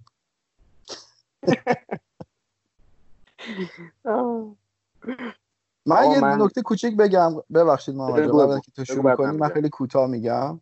این حرف آنیلی به نظر شما اگر قهرمان چمپیونز لیگ می‌شد واقعا می‌تونست اخراج کنه؟ یعنی لیگو گرفته چمپیونز لیگو گرفته. نکنیم آقا. از این حرف نزنیم محمد ادامه بدیم حالا من در ادامه میام. آقا من در مخالفت با فرهاد آقا این اگر مربی بدی بود من یه فلش بک بزنم یک سال قبل. گفتش که ما مربی جدید آوردیم چون که سبک بازی جدید می‌خوایم یعنی چی؟ یعنی تا الان الگری نتیجه گرا بوده. حالا می‌خوایم یکی بیاریم که مثلا فوتبال قشنگ بازی کنه. فوتبال قشنگ بازی کردن یه فصله که به دست نمیاد. حالا من بیشتر روی کردم با آنیلی اینجا بعدش نه با فرهاد. یه فصله به دست نمیاد که فلسفه من حتی فکرم 200 بار فرهاد اونو گفته اینم فکرم 12 باره که من دارم. آقا چهار سال تاکتیکی گفتم همون 18 سه سال اون باید بگذره. نمیتون لیگ ایران نگاه کنین هر فصل سه تا بازیکن سه تا مربی میان و میرن. که این بعد بازیکن آداپت بشن. من حرف خیلی زیاد دارم. اینو از بخش تاکتیکی شروع بکنیم. برسیم به ساری از ساری شروع کنیم برسیم به بخش تاکتیکیش. حالا محمد یه چیزی من بگم من اصلا نگفتم ساری مربی بدیه ها من روی کرده اینا رو دارم میگم. ولی خب یه بحثی هم که هستش وقتی هم که ساری انتخاب شد خیلی تو اخبار شنیده می‌شد که اصرار ندوت بود که آلگری رو بندازیم بره و اینو برداریم بیاریم. تو بحث اخراج همین ساری هم خب حتی از طریق تیم اقتصادی هم خیلی مدیرای دیگه یوونتوس سعی کردن که آنیلی این کار رو انجام نده. ولی برگشته بودن بهش گفته بودن که این اخراج 20 میلیون یورو به باشگاه ضرر می‌زنه. یعنی یه همچین قرامتی باید بهش بدیم و به خاطر قوانین فرپلی مالی که مالک می‌تونه تا 20 میلیون از جیبش خرج بکنه گفته خودم میدم. مثلا شما کاری نداشته باشین. و باز حتی انتخاب مربی جدیدش هم یه خوده اصلا عجیبه. یه خوده احساس می‌کنی که حالت رفیق بازی شده که مثلا تو بچه خوبی هستی بیا اینجا بشین پیش ما مثلا این کار انجام بده. یا اینکه مثلا حرف ما رو بهتر گوش میده بهتر می‌فهمه که ما چی می‌خوایم. نمی‌دونم خیلی این چیزا می‌تونه باشه. در کل به قول خودتو واقعا ساری مربی بدی نبود و اگر مهرش رو بهش می‌دادن طی حالا مهرم اینجوری نیستش که بتونی یهو 20 تا بازیکن عوض کنی که. مثلا فردا بگی که آقا همه بریم بیرون فردا مثلا یه با اتوبوس یه سری بازیکن ورداری بیار بگی آقا حالا بازی کنیم بریم قهرمان شین اینه که باید بهش زمان داده می‌شد اگر می‌خواستن سبک بازی جدیدی چیز. ولی به نظر شخص من اصلی ترین دلیلش رونالدو بود. چون رونالدو خیلی تو این مسائل حالت چیزی داره که آقا مثلا ما با این مربی مشکل داریم این مربی نمی‌ذاره ما کارمون. با آلگری هم حتی مشکل داشت رونالدو. با سبک بازی که آلگری داشت. قبل از اینکه حالا این صحبت رو بگی من سر این موضوع یاد یه داستانی افتادم. داستان هکتور کوپر و رونالدو اورجینال. که هکتور کوپر اون موقعی که مربی اینتر بود با رونالدو مشکل پیدا کرد و موراتی انتخابی کرد که حالا نمیشه نمی‌دونم واقعا چی بگم. انتخاب اشتباهی بود انتخابی ولی مجبور شد یه جای انتخابی بکنه. این هم یه چیزی شبیه به اونه به نظرم. آقا من حرفم اینه که اگر ساری خوب بود اگه بد بود چرا آوردیدش؟ اگه خوب بود چرا رفت؟ بعد اون که تو میگی از لحاظ اقتصادی 22 میلیون یورو ضرر زده. 11 میلیونش حداقل تو پاچه یوونتوس تا زمانی که بدون باشگاه باشه از سال بعدی ماهانه همون یک میلیون 900 هزار یورو رو باید بهش بدن. اصلا اینکه تو میگی رونالدو خب اینا 26 و نیم درصدش فکر کنم اگه اشتباه نکنم public شده سهام یوونتوس. یه چیزی میشه حدود مثلا 500 600 میلیون یورو. یه اتفاق خیلی احمقانه که میفته اینه که رونالدو عطسه می‌کنه. اگه عطسش خوب باشه مثلا دو درصد سهام میره بالا اینو ذوق می‌کنن. رونالدو یه دونه reaction بد میده به ساری. یا بار دیدید که کشیده بودش کنار داشت باش صحبت می‌کرد. یه دونه عکس عمل خیلی بد نشونه فردا یه درصد سهام میاد پایین. یعنی اصلا اینا انگار چون که خیلی حواسشون به این شیر هولدرها هستش به این بازار بورسشون هست اصلا جنبه فوتبالیش انگار داره از دست میده. اینم نکته آخر بگم اون که تو میگی یکی از چیزایی که این اپیزود می‌خواستم خیلی راجبش مفصل صحبت بکنم. آقا مربی باید کاریزما داشته باشه. اگه رونالدو اونجوری واسه رئال بازی می‌کنه به خاطر اینکه کسی که داره ازش حرف میشنوه زیدانه که اسمش از خودش شاید بزرگتر باشه بزرگتر نباشه مساویه. شما خودتون ببینید. عکس العمل رونالدو رو ببینید با زیدان حالا ببینید با ساری. مسی عکس رو ببینید با انریکه و پپ. حالا عکس رو ببینید با والورده و ستیان اصلا میگم نوع management ش خیلی مهمه در اپیزود قبل یا اپیزود قبلترش هم که در مورد لمپارد گفتم همینه. بازیکن میاد می‌بینه یه کسی از خودش بزرگتره اسمش بیشتر مدیریتش بهتره بهتر حساب می‌بره. حالا مثلا خود کلوپ شاید مثلا دوران career بزرگی نشه ولی نوع management رخکنش خیلی خوبه. ساخو یه دونه دو تا فکر کنم تاخیر زد روی اومدن به باشگاه تموم شد. اصلا بازی نکرد. منظورم اینه که اون کاریزما خیلی مهمه که مربی داشته باشه. یا یه مربی می‌بینید چقدر خوب برخورد می‌کنه با بازیکن‌ها. یکم میشه ساری که که پا میگه بیا بیرون نمیاد بیرون. یعنی اینم جز نقاط ضعفش. بچه من که می‌خوام از ساری دفاع کنم یعنی کامل مدافع ساری هم ولی ترجیح میدم قبلش اگه می‌خواد در مورد بازی صحبت کنید نکاتی که نکات فنی بازی رو بگید بعد من مفصل روزه بخونم که چرا مدافع ساری. و درباره بازی به نظرم به هیچ عنوان یوونتوس بعد بازی نکرد و یعنی جز اون دست از بازیایی که تو نمی‌تونی زیاد کردیت فنی بدی یا ندی. به خاطر اینکه شخص سالس اومده روی نتیجه بازی تاثیر مستقیم گذاشته. تیمی که یه گل می‌خواسته بازی رو مساوی بکنه با یک تصمیم فاجعه یهو سه تا گل مجبوره که بزنه. خود تو حساب بکن که یه مربی اومده کلی فکر کرده یه سیستمی برای تیمش ریخته بعد با یک تصمیم خیلی نابخردانه کل برنامهاش میریزه به هم. و حالا باید فکر اینو بکنی که خب من حالا از وسط این گولاخهای لیون چجوری رد بشم برم سه تا گل بزنم. و حالا جالبه که داور اومد تصمیمش رو جبران بکنه با یه تصمیم مزهکتر و من اصلا نمی‌دونم درباره این بازی چی باید بگم. پنالتی اول که اصلا من نمی‌دونم دقیقا چی خطا گرفته و وار هم چی رو تایید کرده. و پنالتی دوم اون دست رو در کجای بدن باید فرو بکنه و غیبش کنه که توپ نخوره بهش؟ من نمی‌دونم واقعا. خیلی اصلا عصبی هستم از این تصمیمات چه این بازی حالا چه به بازی بارسا هم که می‌رسیم اتفاقات مشابه میفته و حالا ما خیلی شاکی بودیم از انگلیس گفتیم داورا اینجوری داستانشون ولی ظاهرا جهانی شده. نمی‌دونم حالا من خودم توی بازی استون ویلا و منچستر یه تیکت از مسابقه دابلین گذاشته بودم که نوشته بود که گفته بود this decision cost villa millions. حالا شما ببینید که یه همچین تصمیمی چقدر تاثیر گذاشته. یه مربی اخراج شده الان صحبت می‌کنید از قرامت 20 میلیونی به خاطر یه تصمیم. من آنچنان حرفی تاکتیکی درباره این بازی ندارم واقعا. حالا به خاطر این جغرافیایی که حداقل ما داریم توی زندگی می‌کنیم من شخصا یه ذره این توهم دوتر رو دارم. یه خود احساس می‌کنم همه چی بازیه.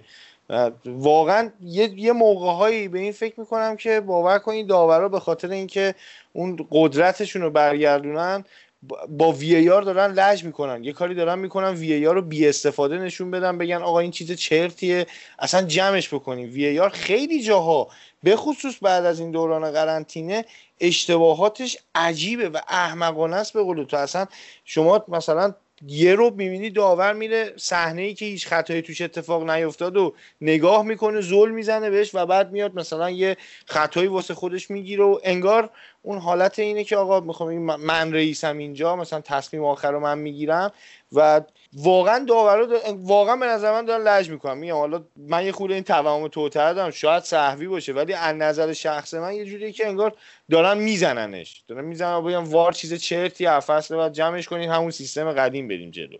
نه به اینکه رو اون آفسایدا میشینن 60 پای بازیکن مثلا نگاه می‌کنن که مثلا نیم میلیمتر از اون خط جلوتر بود. نه به اینکه نگاه می‌کنن ببینن که آقا مثلا اصلا خطا افتاد به قول تو اصلا دست بازیکن کجا باشه که هند نباشه. نمی‌دونم یه خود عجیب به نظر میاد. فرهاد من باد موافقم. البته باید اینو بگم که وقتی یه قانون جاری میشه دیگه بعدش دیگه قانون هست. یعنی ما اصلا فوتبال دیگه با وی آر خواهیم داشت. و یه مقاله می‌خونم تو گاردین که حالا فوتبال انگلیس رو میگن که اتحادیه فوتبال انگلیس چه سیاست های شاید بله بشه بگیم کثیف رو داره به کار می‌بره که وی آر رو بد جلوه بده که بگه آقا دیدید که وی آر بد بود. در کل به نظر من بعض وقتا داور به خاطر تغذیه ایگوش هم که شده یه خورده متعصبانه شاید تصمیم بگیره که قدرتش رو برگردونه. دوستان اگه صحبتی ندارید من روزه بخونم. آقا من تاکتیکی سه تا چهار تا نکته دارم. بگو محمد بگو چون من طولانی میشه حرفام تو بگو بعد من بگم که یک نه اول تو اول تو. حالا اتفاقا یکی دو روز پیش با نوید داشتیم تلفنی صحبت می‌کردیم. یه بحثی بودش که من نمی‌دونم چه تلاشی دارن می‌کنن که قوانین فوتبال رو صفر و یکیش بکنن مثل بقیه ورزش ها یعنی شما مثلا توی والیبال تقریبا خطاها مشخصه و هر بیننده تلویزیونی هم می‌تونه کامل تشخیص بده که این صحنه خطا هست یا نه. و زارن دارن تلاش می‌کنن فوتبال هم به اون سمت ببرن. مثل اینکه آقا اگه توپی که بره تو گل به هر شکلی توپ به دست خورده باشه هنده. یه همچین خطایی من فکر می‌کنم که روز به روز فوتبال رو داره زشتتر می‌کنه و حالا ما این همه داریم سر وی هم قور می‌زنیم. به نظرم نیازه که فیفا یه بازبینی هم درباره قوانین بکنه. چون واقعا قوانین خیلی مسخره است و منطقی نیست. مثلا مثل حالا می‌رسیم به بازی ناپولی و بارسلونا. من کاملا موافقم و قبول دارم که مثلا اون صحنه پنالتیه ولی قانون میگه که پنالتیه. از نظر اون چیزی که من تو ذهنم هست از نظر من اون نمی‌تونه خطا باشه. به خاطر اینکه کام اون بازیکن یک دو تا چشم داره و می‌تونه فقط از طریق اون ببینه و نمی‌دونم چطور میشه اسم اونو گذاشت بی احتیاطی. تو میهای توپو شوت بزنی یهو یه پا میاد. در صدم ثانیه چطور می‌تونی تصمیم بگیری که اون توپ رو شوت نکنی. ولی قانون میگه پنالتی و این اینجور موارد داره اذیت می‌کنه دیگه. آبت کاملا باهات موافقم و حالا این که میگی صفر و یکی دارن می‌کنن به نظر من خیلی شبیه داره بدمینتون میشه فوتبال. که آقا دیگه بالاخره یه همچین برخورده تو فوتبال دیگه هست دیگه. شما نمی‌تونی انتظار داشته باشی که بازیکن این وره مثلا زمین وایسه اون ور وایسه شوت یه ضرب بازی کنن. بالاخره برخورد اتفاق میفته اصلا یکی از زیباییاش اینه ما یکی از فاکتورهای فوتبال همین برخورداست همین فیزیکه. اصلا یه عاملی که یه بازیکن رو تبدیل می‌کنه به یه بازیکن شاید بهتر اینه که آقا بازیکن فیزیک خاصی داره. مثلا تو همین لیگ اروپا هم حالا یه صحنه بود یه بازیکن اومد تنه زد به لوکاکو. خب این مثلا انگار زدی به درخت دیگه. زد به لوکاکو خودش پرت شد زمین داور خطا گرفت. خب دیگه چیکار کنه یارو؟ مثلا مجبور خودش رو بندازه زمین که اون بازیکنه چیز نشه. یاد اون داستان خلعتبری میفتم که می‌گفتن این 25 کیلوه مثلا خود می‌خوری بهش میفته زمین پنالتی می‌گیرن. یه همچین داستانی شده. خیلی دیگه میگم واقعا شبیه بدمینتون شده فوتباله. بعد می‌خوان مسئولیت از رو دوش داور بردارن. مسئولیت پذیری رو می‌خوان بردارن. آقا من دیگه حرفی ندارم واقعا. آقا بریم سراغ بخش فنیش. من چند تا نکته برجستش رو بگم و یووه رو ببندیم. اول اینکه من چند تا اپیزود نویدم بود قشنگ. یاد راجع به مورینیو صحبت می‌کردم که ای کاش میمد با همون فرمون مسیر پوچتینو رو می‌گرفت می‌رفت جلو. حالا رودی گارسیا رو ببین. این تو کل دوران کریرش 4 3 بازی می‌کرد. یعنی با مونتپولی هم که قهرمان شد 4 3 بازی می‌کرد. ولی این بازی خیلی خوشگل اومد. 5 3 2 مربی قبلی قشنگ گرفت. همه بازیکن‌ها سر رول و نقشه قبلی خودشون. فلسفهش حداقل تو سه تا فاز با چیزی که خودش می‌خواست فرق داشت. نتیجهش هم گرفت. حالا مثلا کاری نداریم که یوونتوس چقدر سوار بود و مثلا داوری و اینا. خلاصه اومد بالا. نکته بعدی اینه که تقابل 4 3 بود و 5 3 2 که سه تا هافبک اون وسط زمین یک در مقابل یک می‌شدن. که خب حالا تا اینجا شاید زیاد مشکلی نداشته باشه. ولی اون سه تا مهاجم یوونتوس گیر می‌کردن بین پنج مدافعی که خیلی خوب می‌تونستن با zonal mark و دفاع منطقه‌ای یوونتوس رو خفه کنن به معنای واقعی کلمه. نکته بعدی ما یه اپیزود راجع به half space pocket صحبت کردیم که چه شکلی شکل می‌گیره. فکر کنم اپیزود قبلی بود. حالا من خیلی خلاصه میگم که مثلا وینگر میاد روی flank fullback به صورت support یعنی رو دست دفاع کناری باز میشه. این یه gap ی ایجاد می‌کنه تو half space این هافبک وسط بزنه تو اون فضا یوونتوس به طرز شگفت انگیزی دو کارش انجام میده یه کارش انجام نمیده یعنی وینگراش خیلی باز و جلو می‌برد. به نظرم کار شاید تا حدودی درست بود چون اجازه پرس نمی‌داد به حریف. ولی از اون طرف اون هافبک مرکزی کناریش اون نفوذ لازم رو نمی‌کردن که خیلی سوال برانگیز بود. اگر ما می‌خوایم half space pocket بکنیم اون سه تا مؤلفه رو باید همزمان انجام بدیم. یه بحث دیگه که می‌خوام باز بکنم به عنوان آخرین نکته که تو این اپیزود می‌خوام بازم بگم این یه fact فیزیولوژیکیه. یعنی اصلا بدن آدمیزاد این شکلی شکل می‌گیره. آدمیزاد مردها وقتی که می‌رسن به سن 28 الی 30 سالگی میزان اکسیژن دریافتی بدنشون بین 12 الی 22 درصد افت می‌کنه. این یه fact آدمیزاد بشر این شکلیه. در نتیجه اینا تو تو طول 90 درجه هم توان حوازی هم توان بی حوازیشون افت می‌کنه. تمام اینا رو خواستم بگم که وقتی یه بازیکن 30 ساله میای مثلا می‌ذاری نوک حملت بالای 30 سال منظورمه. دیگه نمی‌تونی با این تیم مدرن بازی کنی. راجع به ژکو گفتم این بازی یوونتوس بخواد های پرس بکنه. شما با هیگواین و کریس رونالدو چجوری می‌خوای؟ یه بازیکن 35 ساله فکر کنم 32 ساله. چجوری می‌خوای؟ هم پرس بکنی هم کاور بکنی. و بازیکنی که اصلا از لحاظ خدا اینجوری خلقش کرده که نمی‌تونه بدوه حالا مثلا ما یه بازیکنایی داریم که اینا استثنا مثلا لواندوسکی آره اونم حوالی 30 ساله ولی خب چون که به صورت ذاتی قلب و شش قوی داره این قضیه به چشم نمیاد. منظورم اینه که نمی‌خونه این فلسفه. یعنی جالب نیست. اونم در شرایطی که این تیم یه بازیکن فوق العاده مثل دیبالا داره که باید بشین روی کرد توی بازی به این بزرگی. حالا یکی از مشکلات دیگه ای هم که حالا یوونتوس تو این بازی داشت محمد من فکر می‌کنم اصلا بازی دادن پیانیچ اشتباه الان. یعنی اشتباه بود دیگه حداقل. بازیکنی که از الان داره ساکشو میبنده برای رفتن به بارسلونا میشه گفت انگیزه خاصی نداره و الان دیگه یوونتوس رو انگار تیم خودش نمی‌دونه. پیانیچ الان واقعا تلاش خاصی نمی‌کنه برای اینکه تیمش رو جلو ببره.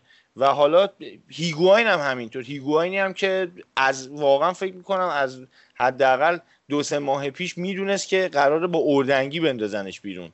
و به قول تو اینم من هنوز نفهمیدم که چرا از دیبالا استفاده نمیشه. واقعا اگه دیبالا تو این بازی بود خیلی فرق می‌کرد. ضمن اینکه بازم اینم بگیم که شانس هم خیلی تاثیر داره دیگه. شانس و حالا استفاده از موقعیت هم اگه اسمشو بذاریم هر چی بگیم. برناردسکی پنج نفر دیریب کرد رفت تو محوطه جریمه و با یه حرکت اضافه موقعیت به اون خوبی مثلا از دست داد در شرایطی که همون توپ اگه می‌رفت تو گل اصلا شاید شکل بازی عوض می‌شد. در کل اتفاقات رو نباید بذاریم کنار دیگه. یعنی از این چیزها همیشه پیش میاد. حالا طبق این صحبت هم که کردی من خیلی موافقم درباره پیانیچ هم که گفتی. اتفاقا من داشتم بازی رو نگاه می‌کردم. داشتم این فکر کردم که چه اشتباهی کردن که اون اول اومدن اسم امر جان و خط زدن از لیستشون. حالا دیگه در ادامه فصل هم که رفت. ولی فکر کنم اون بازیکن چقدر مثلا تو همچین بازی به دردشون می‌خورد. فرهاد آخه به نظر من ساری فکر می‌کرد که لیون میاد یه low block میچینه. خب ما 70 درصد مالکیت می‌زنیم. خب همش box حریفیم. کی می‌تونه تو box خوب ضرب آخر بزنه؟ هیگوان. کی می‌تونه تمام خطوط رو به هم وصل کنه؟ پیانیک در شرطی که رفتیم تو بازی مثلا این شکلی نیست که mid block شد از وسط پرس می‌کرد. و خیلی جالبه. سه تا مدافع مرکزی در مقابل یه مهاجم. یعنی اون یه مهاجم یا باید خیلی تحرک زیاد داشته باشه یا خلاقیت فردی داشته باشه. حداقل دیبالا اون خلاقیت فردیه رو داشت که هیگواین هم نداشت. آقا اون بیچاره ما... تا اومد مصدوم شد. آره دیگه اون شانس بعدش حتی محمد من فکر می‌کنم توی اول فصلم این فروختن مانجوکیچ هم حتی اشتباهی بود که از, از طرف اینا رخ داد. یعنی خداوکیلی مانجوکیچ توی همچین بازیایی حداقل می‌تونستن دو تا توپ بلند بندازن. جنگندگیش خیلی بیشتر بود قدرت شوت زنیش بیشتر بود فیزیک بهتری داشت. خیلی بازیکن بهتری بود. یعنی اگه قرار به فروختن بود حداقل این بود که مانجوکیچ میشه رو نیمکت. نمی‌دونم.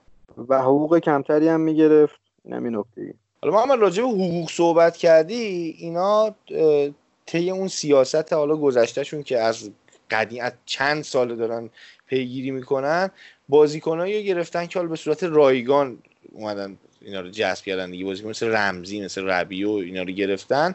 برای اینکه اینا رو هم بیارن به تیمشون مجبور شدن دستمزدهای خیلی بالایی به اینا بدن و الان راحت شدن از شر اینا هم خیلی کار سختیه براشون. یعنی الان مدت هاست دارن سعی می‌کنن خدیرا رو رد کنن. الان با صحبت چی که آقا از چجوری از شهر متویدی راحت شیم چجوری رمزی رو ردش کنیم با کی عوض کنیم؟ اینم بازی داستانیه واسهشون. چه نکته خوبی گفتی فرهاد حالا من و نوید یه اپیزود اگه شد راجب کلا امور قراردادها و بخش اقتصادی میریم که بدونید که مثلا آرون رمزی به از اون حقوق 400 هزار پوند در هفته که می‌گیره یه 14 میلیون پوند signing fee گرفته کلی bonus فقط agent ش گرفته و تمام این بازیکنایی که free گرفتن یعنی مجانی گرفتن که می‌خواستن ببخشید گوش کنن بفروشن حالا همه رو دارن فسخ می‌کنن. خدیرا رو مفت خریدن حالا می‌خوان فسخ کنن. رمزی رو لیست مازاد شده و و خیلی های دیگه. برای همینه که میگم یوونتوس خیلی ایرانی طور و بازاری طور داره مدیریت بشه ببخش از این واژه هایی که استفاده می‌کنم. مجبورم اینجوری بگم. حالا البته من تو بازارم بازارم اینجوری اداره نمیشه حالا. از من بپذیرید. آخه حالا یه چیزی بگم فانم هست. یه توی جمعی نشسته بودیم خانوادگی. اون موقعی که جنس خیلی داشت گرون می‌شد فکر می‌کنم نزدیک دو سال پیش بود دیگه که یوهو دلار یه وضعیت خیلی عجیبی رو سفری کرد. ما تو جمع خانوادگی نشسته بودیم من خالم داشت صحبت می‌کرد میگو آره حالا قیمت داره گرون میشه حالا کاری به چیزاش نداریم. این بازاری های فلان فلان شده یه فوشی هم داد و بعد همینجوری همه هم که نشسته بودن همه همون لحظه ناخداگاه برگشتن زل زدن تو صورت من. بعد هنوزم که هنوز رفع اتهام نشده از من که ما اون نیستیم. ولی در کل این اتهام به اون وارده. حالا راجع به همین اضافه مازادایی که صحبت کردی یه بحثی اول فصل پیش اومد که اینا می‌خواستن دیبالا رو بدن منچستر لوکاکو رو بگیرن. یه همچین صحبتی شد که هم منچستر استقبال کرد هم یوونتوس. ماروتا خیلی یادمه که خونسرد بود سر اون قضیه که اصلا پیشنهادش افزایش نداد. همونجوری می‌خواست قسطی لوکاکو رو بخره و دیگه ادامه نداد این جنگو. سر این قضیه بعد از اینکه لوکاکو اومد به اینتر یه مصاحبه باش کرده بودن. خیلی جالب اومده بود. حالا یه ذره صحبت لایتی کرده بود. یکی روزنامه اومده و افشاگری کرده بود که آقا این از قرارداد دیبالا وقتی خبر داشته می‌دونسته که آقا این بازیکن علاوه بر حقوقی که می‌گیره یه حق و تصویر خیلی نجومی هم داره می‌گیره. اون حق و تصویره چیزی که توی انگلستان و توی منچستر زیر بارش نخواهند رفت. چرا که مثلا حق فروش پیران تقریبا می‌شد مال خود دیبالا ولی خب منچستر نمی‌خواد همچین امتیازی بازیکنش بده.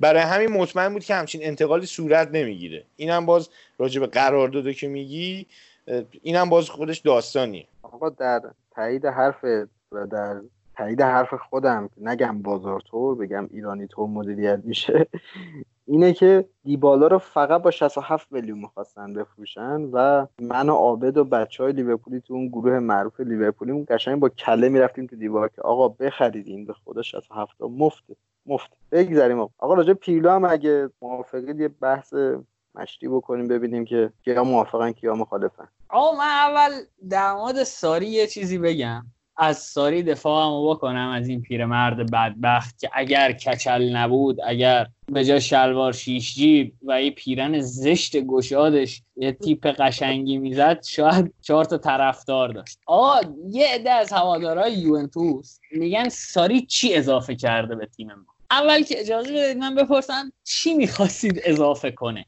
انتظار داشتید با یک فصل حضور در این تیم بدون حتی یک خرید حمایتی برای ساری ساری چی اضافه کنه به تیم؟ این مسئله اول. دوم اینکه میگن ما مربی می‌خوایم که چمپیونز لیگ بر باشه. مربی چمپیونز لیگ ببینید واقعیت اینه که مربی به نام مربی Champions League نداری چلسی سوپر کهکشانی مورینیو نتونست Champions League بگیره تا اینکه دیمتئو اومد با اون تیم دیمتئو تونست. آیا مورینیو مثلا مربی Champions League نیست و مثلا دیمتئو مربی Champions League ه؟ چند مربی رئال تو اون پروژه اول کهکشانیش عوض کرد و نتونستن Champions League ببرن با Champions League یه کالای لوکسه. برای یوونتوسی که تو تاریخش دو بار قهرمان Champions League شده نباید هی هر فصل سیخ داغ کنن از سر یخ به ما تحت مربی فرو کنن که این Champions League نگیره. بابا Champions League که الکی نیست که یه رئال یه لیورپول یه بارسلوناست که و میلان مثلا همینطوری بردن. وگرنه تو تاریخ واقع میانگین Champions League بردن هر هفتاد سال یه باره. حالا مربی آوردید یه سال نشوندیدش روی نیمکت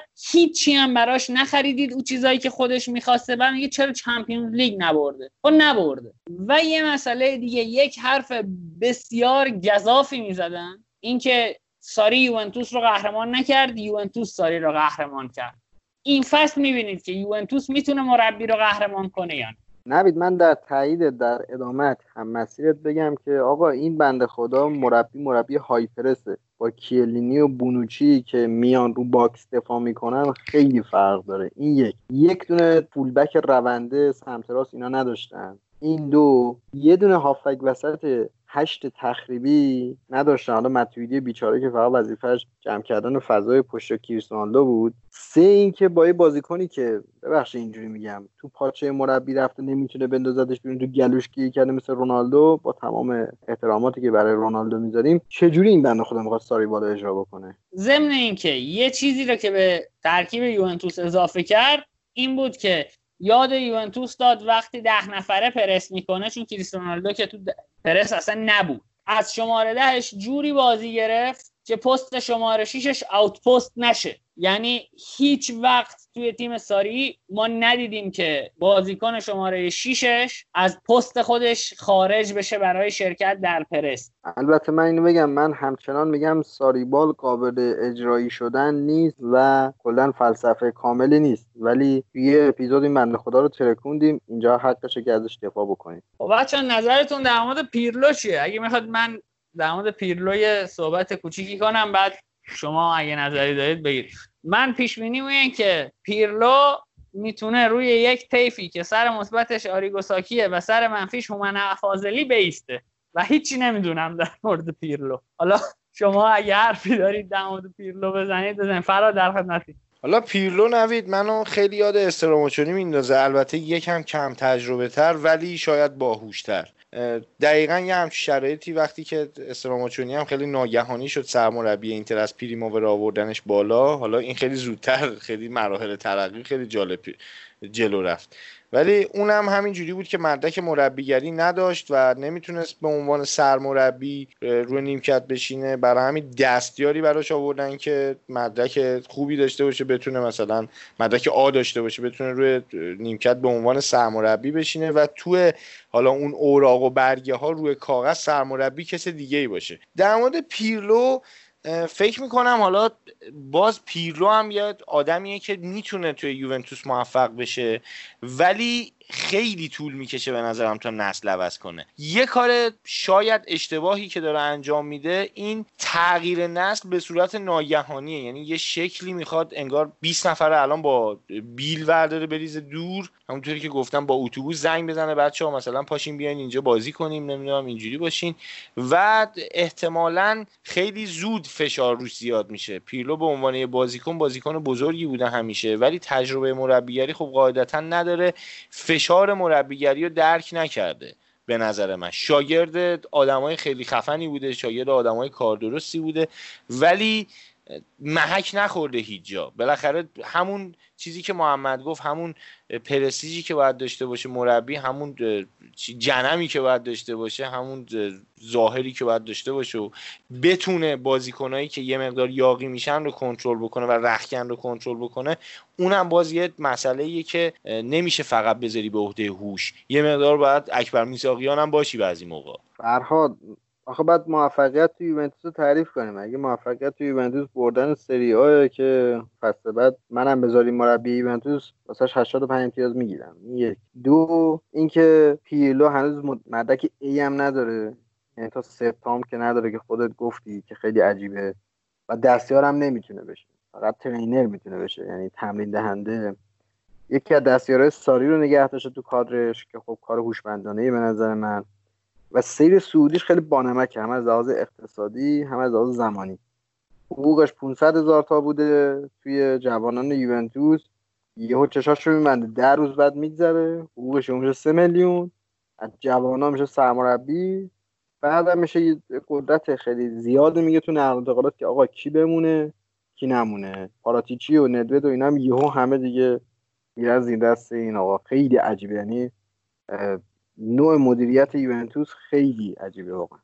بله آقای پیرلو کلا رکورد promote در ثانیه رو شیکونده و اینکه حالا استراماچونی و مثال من بیشتر یاد سپیدرود رشت افتادم که علی کریمی مربی شده بود. بعد آقای امامی فر مدرک A داشت میومد روی نیمکت میشست. من اگه بخوام بگم اتفاقا حالا میگه که من اگه بشینم می‌تونم 85 امتیاز بگیرم. من می‌تونم اینجا ادعاتور بگم که اگر بتونه پیرلو یوونتوس رو قهرمان سری آ کنه من خودم یه عکسش رو می‌ذارم اینجا نماز می‌خونم رو به روی عکسش و عکسش هم میدم بذارید توی کانال که هوادارا ببینم و لذت ببرم. حالا در تایید حرفهای عابد من اینم بگم که واقعا فصل دیگه قهرمانی تو سری آ باز دوباره سختتر خواهد شد. قطعا روم یه شرایط بهتری رو تجربه می‌کنه اینتر تیم بهتری میشه. لاتسیو ضمن که فکر می‌کنم تقریبا قطعی شده. حالا داوید سیلوا رو بگیره باز خط بهتر میشه. سیمون اینزاگی هم موند رو نیمکتش.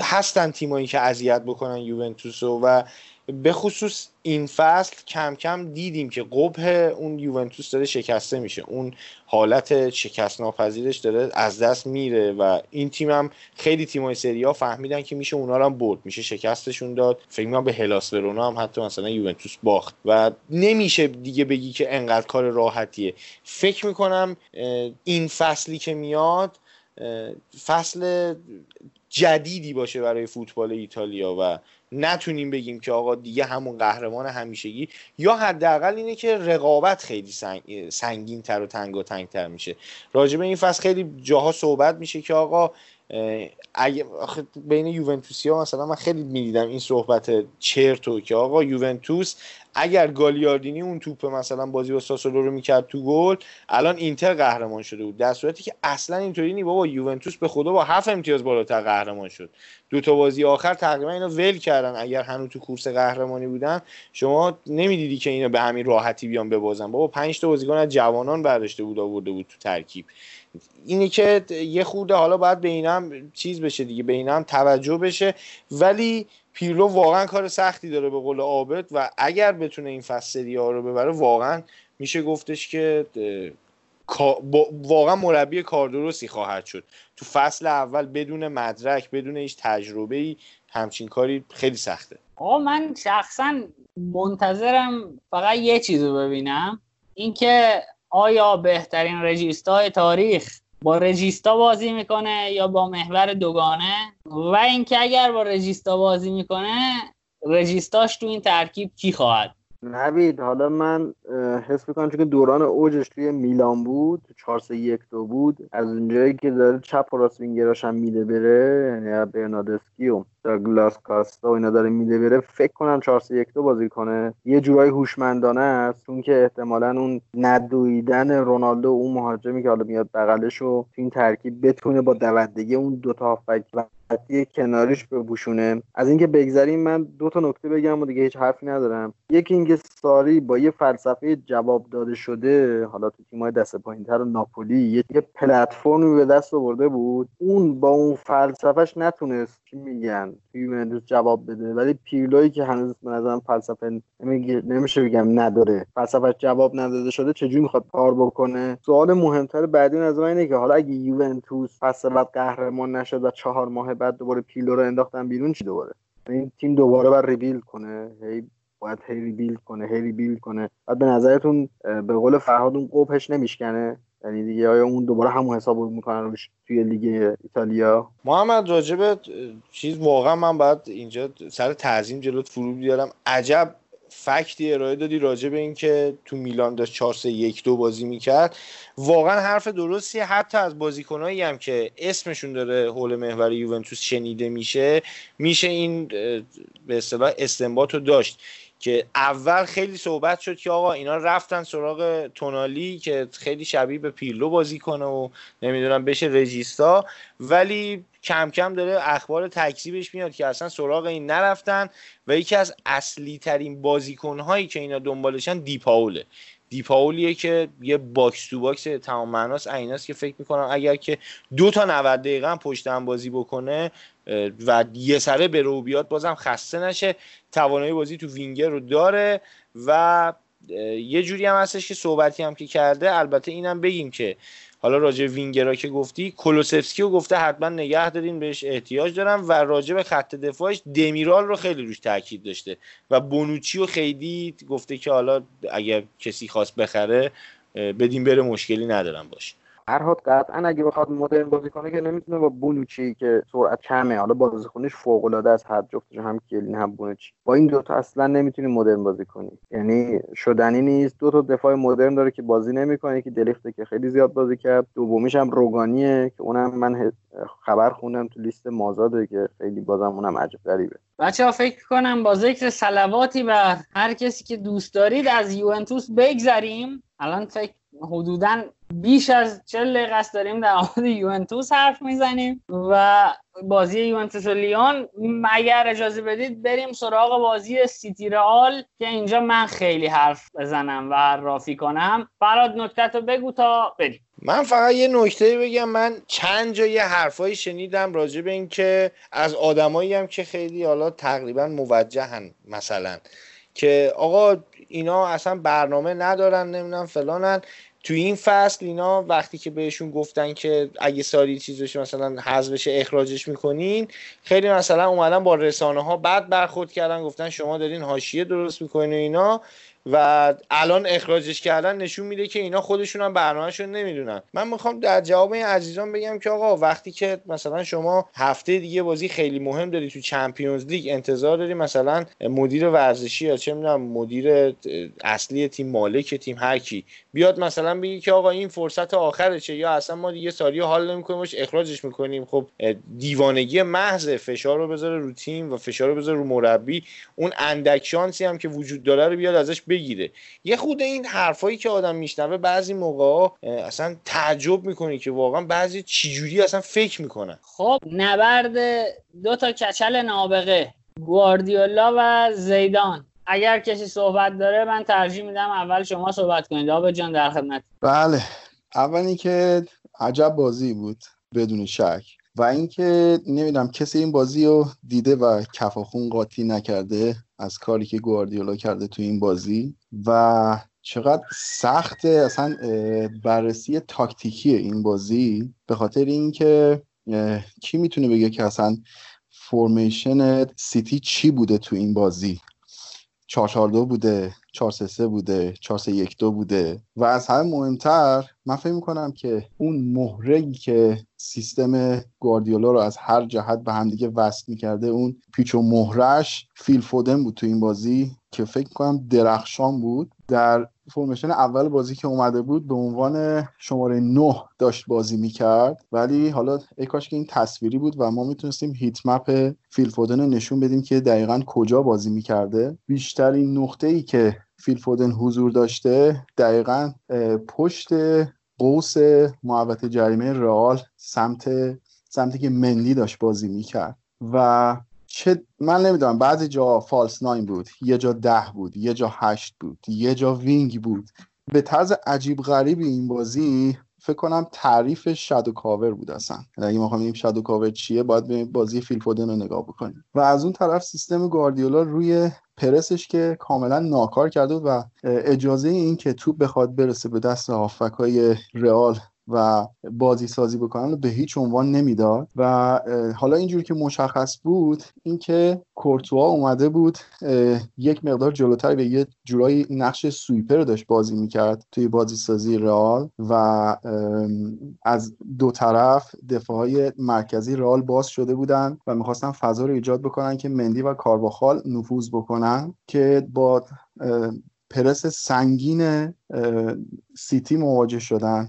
جایی که رحیم استرلینگ و گابریل جسوس می اومدن باز می شدن مثل دو تا wing عمل می کردن و فشار مستقیم میذاشتن روی دفاع مرکزی های رئال که همین هم منجر شد به گل اول که خیلی هم زود به هدفشون رسیدن. و این قضیه کم کم که خب با گل اولی که رئال خورد رئال خب مسلما aggressive تر می‌شد و میومد جلو. کاملا این قضیه تغییر پیدا کرد و فیل فودن در اون ابتدا که می اومد و اون هافبک دفاعی رئال که کاسمیرو بود رو شادو کاور می‌کرد کم کم اومد و تبدیل شده بود به شماره هشت و جاشو با دیبروینه عوض کرده بود. و این باعث شده بود که مجبور بشن رالیا از گوشه ها بیشتر حرکت بکنن و تا حدودی هم موفق بودن. ولی بازم دیدیم که همون سیستم و همون فشار گذاشتن روی دفاعی مرکزی مخصوصا واران اون هدف گرفته بودن که دیدیم که هر دوتا گلشون هم به همون شکل تونستن بزنن. و من واقعا زبانم قاصره از وصف آقای گواردیولا. آره تقریبا هرچی من می‌خواستم بگم رو کلی گفتی اما من می‌خوام ریز بشم دقیقا. و البته من ریز هستم. کسی که فکر 60 کیلو خیلی نمی‌تونه بگه من می‌خوام ریز بشم. می‌خوام detail صحبت کنم در مورد این قضیه و اینو بگم که آقا این چیزی که ما میایم ازش میگیم ازش به اسم پرس نام می‌بریم. توی یه تیمی مثل سیتی کاملا pattern ه. یعنی اگر یک یک حرکت timing دو سه ثانیه‌ای اشتباه داشته باشه جواب نمی‌گیره. اصلا جواب نمی‌گیره. شما ببینید زمان پرس سیتی سویچ می‌کرد جسوس می‌رفت wing بازی می‌کرد و فیل فودن میومد مرکز zone 14 رو می‌گیره همه دعوای فوتبال مدرن تقریبا می‌تونم بگم توی گرفتن zone 14 است. یعنی اون قوس پشت محوطه جریمه. چه توی پرس چه توی ایجاد موقعیت. این اتفاق می افتاد که جسوس می‌رفت روی واران مسیر پاس واران استرلینگ مسیر پاس میلیتائو اون چیزی که گفتی میومد به عنوان sweeper بازی می‌کرد کورتوا به این دلیله که برای شکوندن پرس باید عرض سه نفره رو بسازی. و این دوتا یعنی واران و میلیتائو باز می‌شدن و کورتوا بالا میومد حالا برای اینکه فضای فضاها رو قاطی نکنن دفاع کناریا باید می‌رفتن بالاتر و فودن هم میومد وسط مسیر پاس کاسمیرو رو میبست و کورتوا تنها راه سیفی که داشت این بود که پاس بلند بده و دفاع کناری رو صاحب توپ کنه. و این دقیقا اون چیزیه که گواردیولا میگه. میگه we want to make them to play long ball. یعنی ما می‌خوایم کاری کنیم که اونا بازی رو بلند کنن بازی بلند انجام بدن. و بعد از چند بار این که این از این طریق جواب نگرفتن تو ساخت بازی اینجوری بود که کورتوا تصمیم گرفت کوتاه بازی کنه و صحنه گل اول رو ببینید. این که میگم پترنه به چه معنیه؟ و اینکه timing نباید حتی یک ثانیه یا دو ثانیه خراب بشه توی این حرکت ها کورتوا میده میلیتاو استرلینگ curve run می‌زنه مسیر پاس به مندی رو میبنده. فودن مسیر پاس کاسمیرو رو پرس می‌کنه و ایمنترین گزینه میلیتاو میشه کورتوا. و دوباره پاس رو برمیگردونه به کورتوا. استرلینگ پرس شدید می‌ذاره روی واران. جسوس curve run می‌زنه و مسیر پاس کارواخال رو میبنده. پرس سنگین همزمان فودن روی مسیر پاس میانی به کاسمیرو. پرس سنگین استرلینگ اینا همه پشت سر همه. یعنی حرکت قبلی باید انجام بشه تا تا حرکت کنی. پرس سنگین استرلینگ روی مسیر پاس کورتوا. فشار استرلینگ روی واران. گرفتن توپ استرلینگ گل.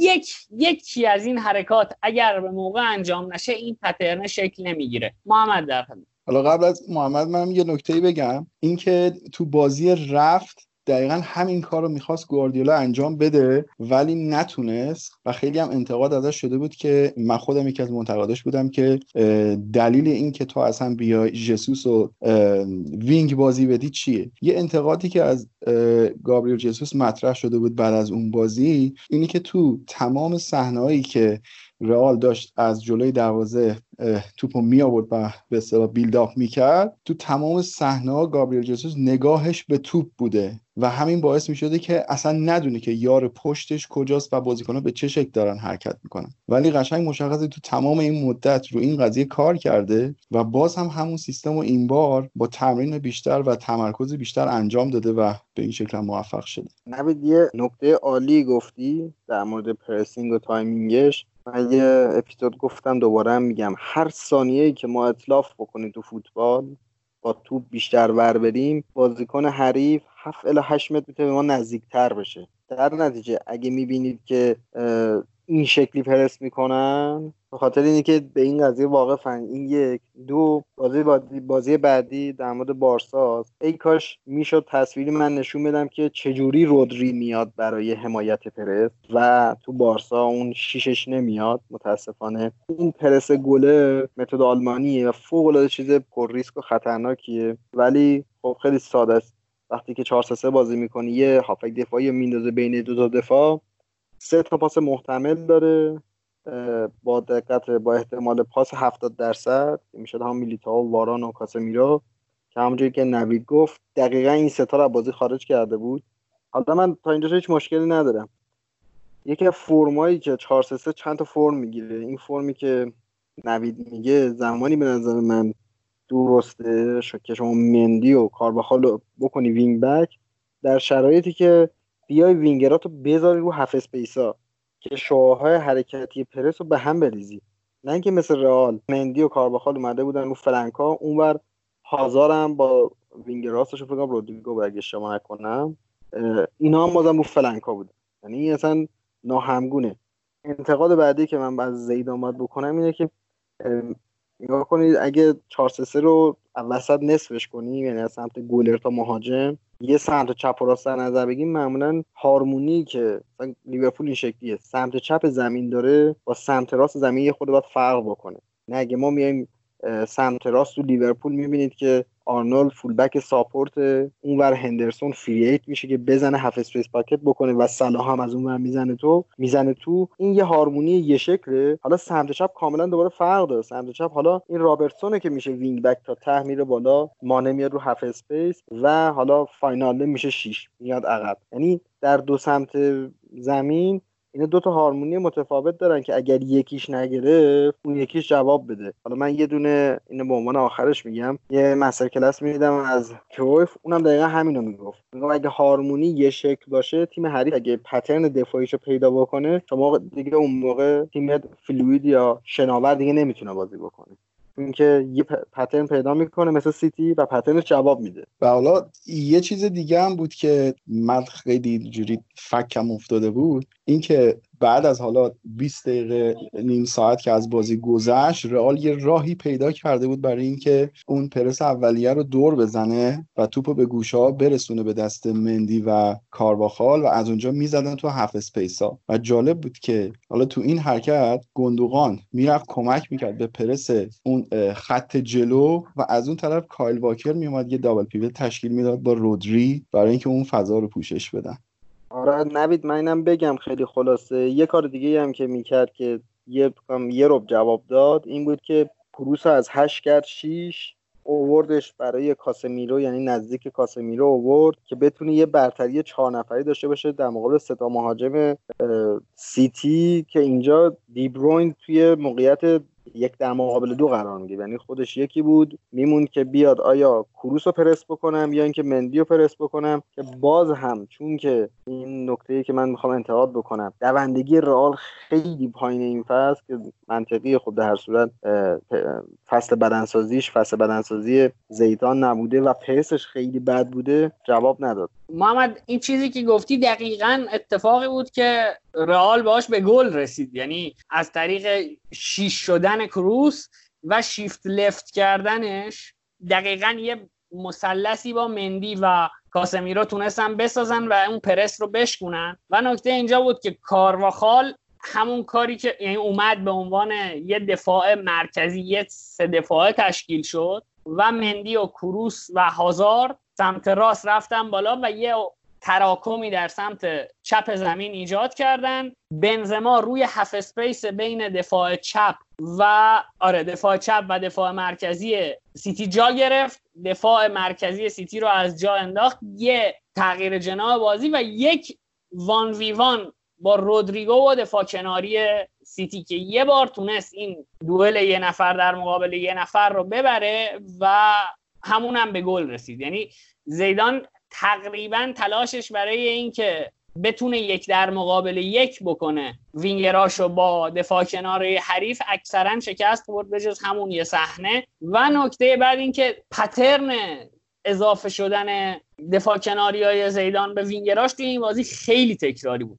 یعنی اول که جفتشون روی flank بودن توپ اگه دست وینگر بود وینگر به سمت half space حرکت می‌کرد. و خب یه بار دو بار سه بار وینگر می‌تونه بزنه به half space و flank رو خالی کنه برای دفاع کناری. یه بار بعدی این pattern تکراری میشه. چند بار مثلا تو می‌خوای هازارد و برداری توی اون مسیر حرکتی تکراری نفوذ بدی؟ من دیگه صحبتی ندارم. فرهاد یه نکته می‌خواست من در خب من فقط می‌خواستم یه چیزی راجع صحبت بکنم. حالا با توجه اینکه محمد راجع به دوندگی صحبت کرده همتون راجع به جدال یک در مقابل یک.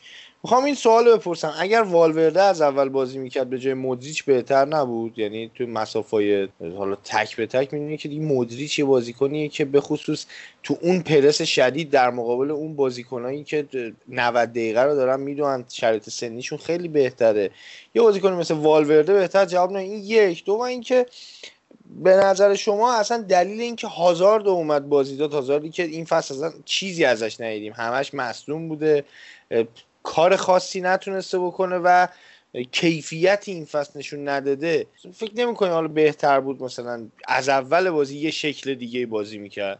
آخه فرهاد شاید روی کاغذ چیزی که میگی درست باشه. آره والورده خیلی انفجاری تره خیلی فصل بهتری هم داشته ولی بازی شکلی بود که اصلا رئال داشت کتک می‌خورد. یعنی من دیگه تنها واژه‌ای که به ذهنم می‌رسه این بود. بازی بازی صرفا تاکتیکی نبود. از لحاظ روحی و انرژی هم سیتی خیلی بهتر بود. من دیگه صحبتی ندارم. یه چیزی که می‌خوام بگم که حالا مونده رو دارم اینه که وقتی که میگم زیدان صرفا من منیجمنت یعنی اینه. وقتی بازی شطرنجی بشه دیگه واقعا حس می‌کنم مثل پپ یهو مثلا 15 تا پترن تو ذهنش نمیاد که بتونه ضد پترن رو بزنه. حالا اینم امیدوارم هوادار رئال بهم حمله نکنن حالا راجع به هوادار رئال که گفتی من تو شرایط خیلی بدی این بازی رو داشتم می‌دیدم و هیچ نکته فنی ندیدم از این بازی و جالب این بود که سیتی گل می‌زد کتکش ما میخوردیم و یه اتفاق بدی بود. یعنی هر چی که قرار بود سر واران بیاد تو اون بازی سر من اومد. و یه 24 ساعتی زهرا با من قرب جدی میگم قرب بود با من. یعنی واران سوتی داده با ما قرب بود. ما شام نداشتیم اینجا. اینم نکته بود که آی زیدان یه کانون گرمی خانواده داشت میپاشید. یه ذره فکر کن به حال این تیمه.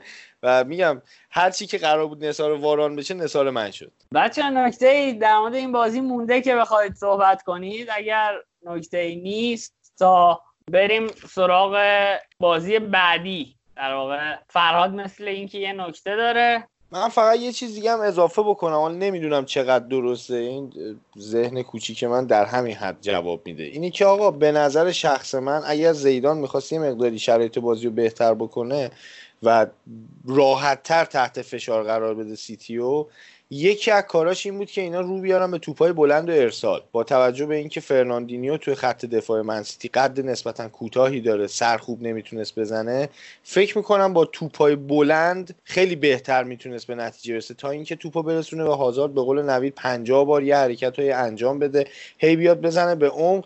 در شرایطی که این سیتی کلا روی زمین تیم بهتریه. آخه فراد نکته اینجاست که زیدان حتی نمی‌تونست برسه به پاس بلند. بالاخره تو پاس بلند رو باید از یه جایی صادر کنی برای مهاجمه. یکم فکر کنم به شعنش برمیخورد اگه می‌خواست علی اسقری بازی کنه دیگه مثلا از کورتوا به بنزما خیلی جواب نیست. بله با ذکر اینکه زیدان مربی خوبیه من فکر کنم بریم سراغ بارسا ناپولی که محمد در مورد والورده هم می‌خواد حرف بزنه این اپیزود برامون.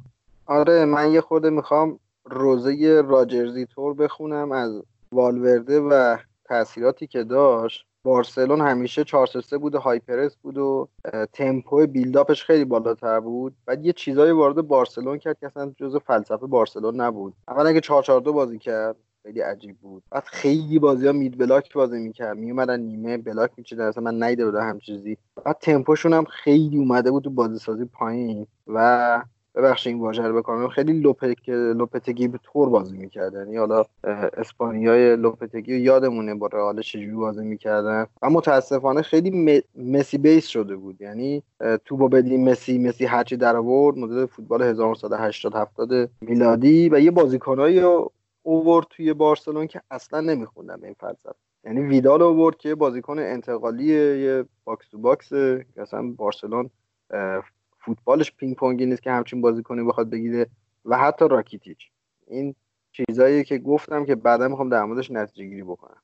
خب مثل که دوباره من باید اضافه بشم به ترکیب.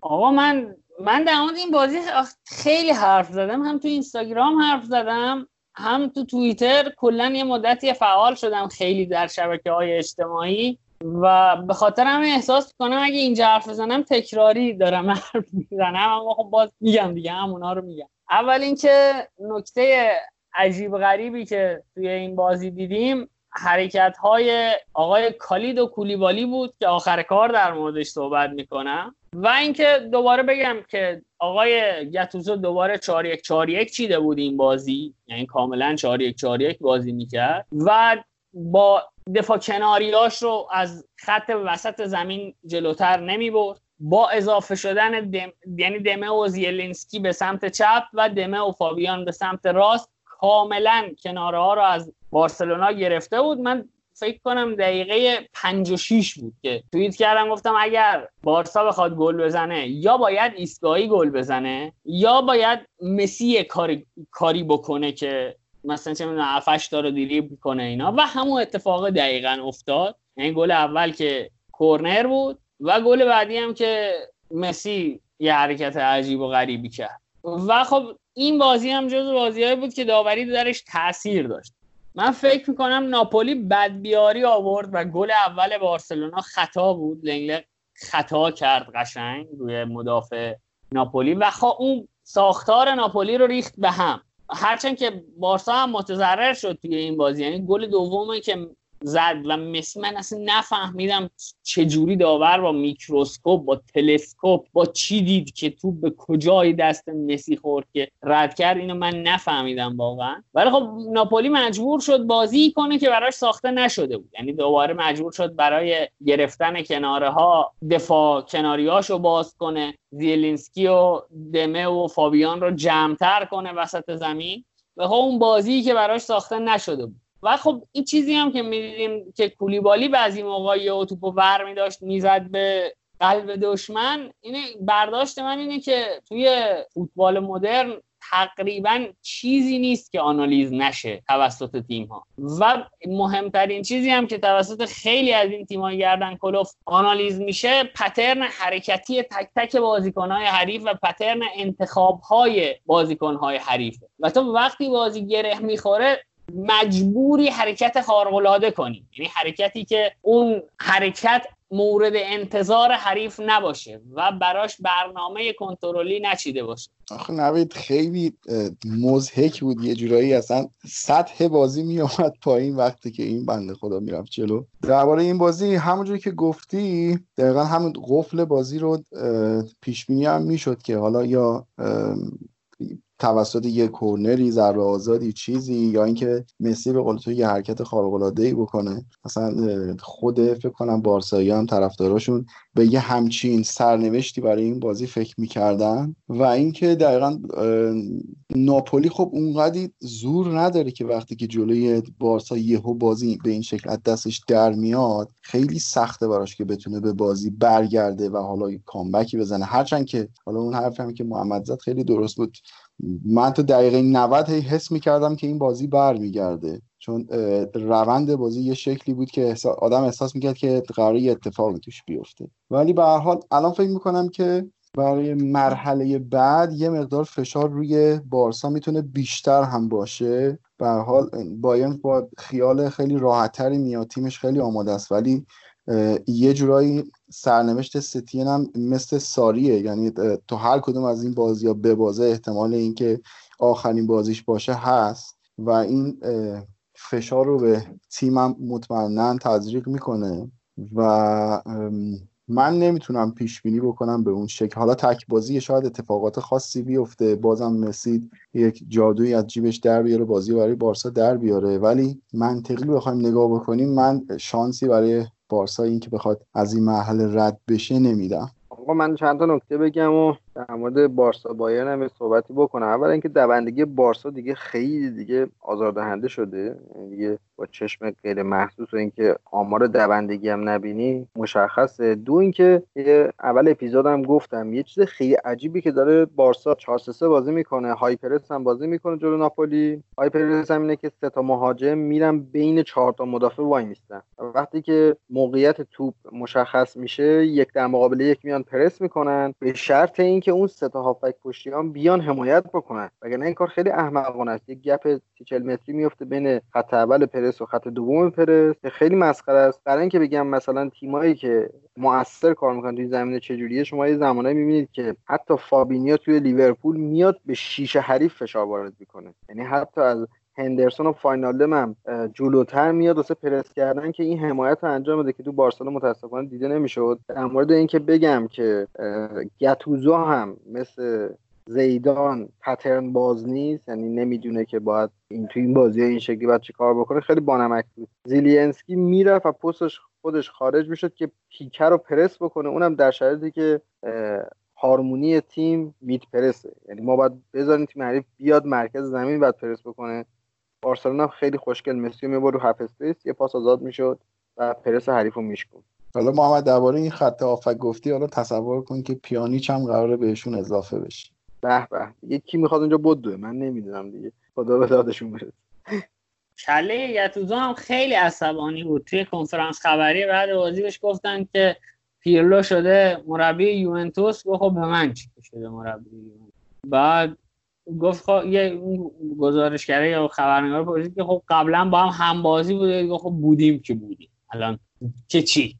یه پاز اینجوری داشت که خیلی به کفشم طور و به کتفم طور پاسخ می‌داد. عصبانی هم بود. و گذشت این بازی هم. بچه ولی نوید یه نکته خیلی خوبی گفت. ببخشید واسه دعوت پرم. گتوزو اومد گفتش که پیلو جان اگه می‌خوای بری مربیگری کنی همش باید بری مطالعه کنی ها. همش شده درس. و گتوزو داره به پیلو میگه. این چقدر مربیگری سخته که یه کسی که خودش خیلی چی میگن فرهاد کاظمی خودش مربیگری می‌کنه داره به اون داداش بعد درس بخونی حالا حالا. آره اینم نکته جالب. بچه ها اگر صحبتی دارید فرهاد فکر کنم خوابه دیگه. قابل توجه دوستان الان ساعت 4 و 18 دقیقه صبح و ما باید صبح ساعت من که باید هفت برم سر کار فرهادم که احتمالا فردا دیگه مغازه رو ببنده. رزق و روزی من یه واسه خودم یه کاری تراشیدم سه هفته صبح منم باید برم مثلا یه وضعیتیه. اوکی آقا اگه در مورد بازی بارسا ناپولی صحبتی ندارید بریم سراغ بایرن چلسی که متاسفانه بایرن از روی چلسی رد شد. حالا قبل این قضیه محمد داشتی گفتش که راجع به این بازی چی باید گفت؟ بعد من فقط به این فکرم فکرم به این قضیه رسید که بایرن زد چلسی و خارش خفیفش کرد. یعنی فقط میشه همچی حرفی زد راجع به این بازی. خیلی چیز تاکتیکی واقعا نمیشه گفت. فرهاد ببین بگو برو. من برم. برو برو برو برو من خواستم میگم که گل فرمایش کردن ایشون واقعا که درباره این بازی هیچی نمیشه گفت و لمپارد هم هیچ تلاشی نکرد که شاید حداقل یه مساوی بگیر بیا بیرون یا حداقل یک هیچ بباز. نمی‌دونم واقعا چه اصراریه که این سیستم و بعد این امرسون تا الان کجا بود که یهو این بازی سبز شده بود؟ خیلی عجیب بود. من تنها زیبایی که این بازی بر من داشت دیدن آیه تیاگو بود محمد جان که عجب پرفورمنسی داشت تیاگو. و چقدر دلم خواست. واقعا. حس ما پول نداره باشگاهمون این بازیکن بخره. سی تا نداره. 230 تا سود کرده سی تا نداره. خیلی جالب باشگاهمون ولی حالا من یه نکته بگم. بایرن یه تیم عجیب غریبی شده که اصلا پرس ناپذیره یعنی اگر بیان دفاعاشو آزاد بکنن یه پاس میدن تیاگو تیاگو با یه long ball 60 متری که این full back ها یا یکی این وینگرها رو آزاد می‌کنه. تیاگو رو بگیرن اینور آلفونسو دیویس آزاد میشه. 40 متر توپو میاره جلو. اصلا یه تیم خیلی عجیب غریبیه. من نمی‌دونم چجوری کواچ اول فصل مربی این تیم بود جاشو نگاش عوض می‌کردن. این فلیکو میوردن کواچو میذاشتن گفتن داشتو مثلا نیمکت رو مثلا اوکی بکن. چیز خاصی نمیشه در مورد این بازی گفت. خلاصه که به نظرم بایرن شانس اول قهرمانی با اختلاف احتمالا بزنه بارسلون هم واقعا همین نتیجه شاید بتونه سرش بیاد چون واقعا تیم تیم وحشتناکیه حالا راجع به این که گفتی کوواچ من یادم اول فصل که کوواچ مربی بایرن شده بود من واقعا دلم می‌خواست خودمو بکشم که یکی مثل کوواچ می‌تونه مربی یه تیمی باشه. بعد مثلا حالا فیلیکو که نمیشناختیم ولی آدمایی که حالا خیلی اسم رستارترن و اینا مثلا باید بشینن کنار. یعنی واقعا من فکر می‌کنم استثناا تو این یه مورد خاص اسپالتی از کوواچ بهتره. یعنی انقدر کوواچ رو مخ بازی اول فصلی که می‌دیدیم.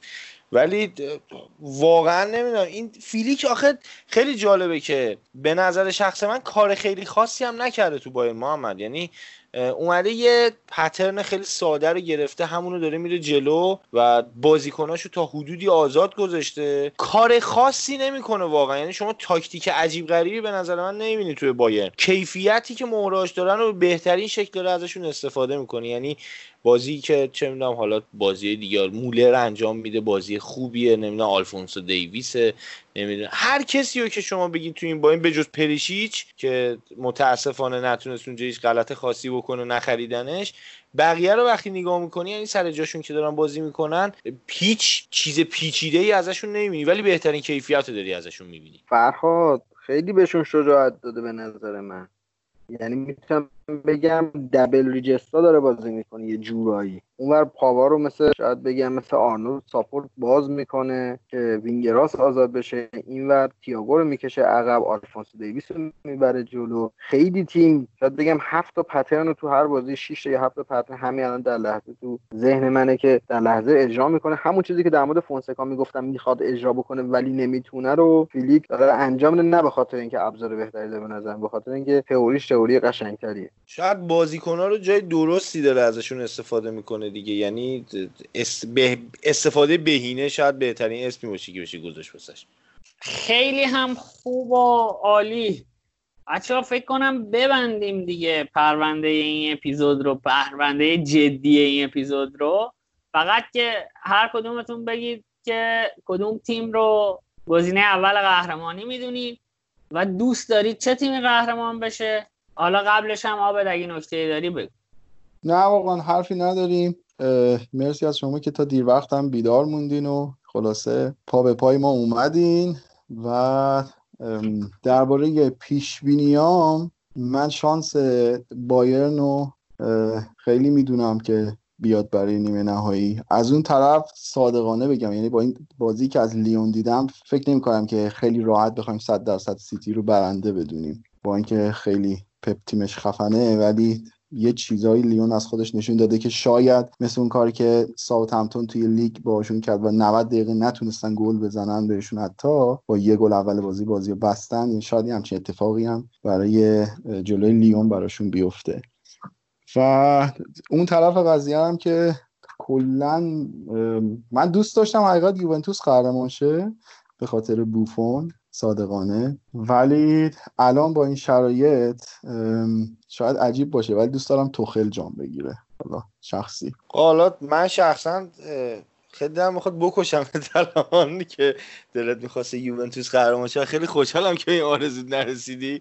ولی من در کمال ناراحتی باید اعلام کنم که به نظرم منسیتی خیلی شانس خوبی داره برای قهرمانی. نیمکت خیلی خوبی داره اسکواد خیلی خوبی داره. به نظرم نمی‌دونم. پیش بینیش واقعا سخته بخصوص اینکه تک بازیه خیلی سخت می‌کنه اینکه آدم فکر کنه راجع اینکه کی می‌خواد چیکار بکنه. و اینکه حالا راجع به بایرن یه مقداری اینم بگیم که حالا چلسی خیلی بیدفاع بود جلو بایرن.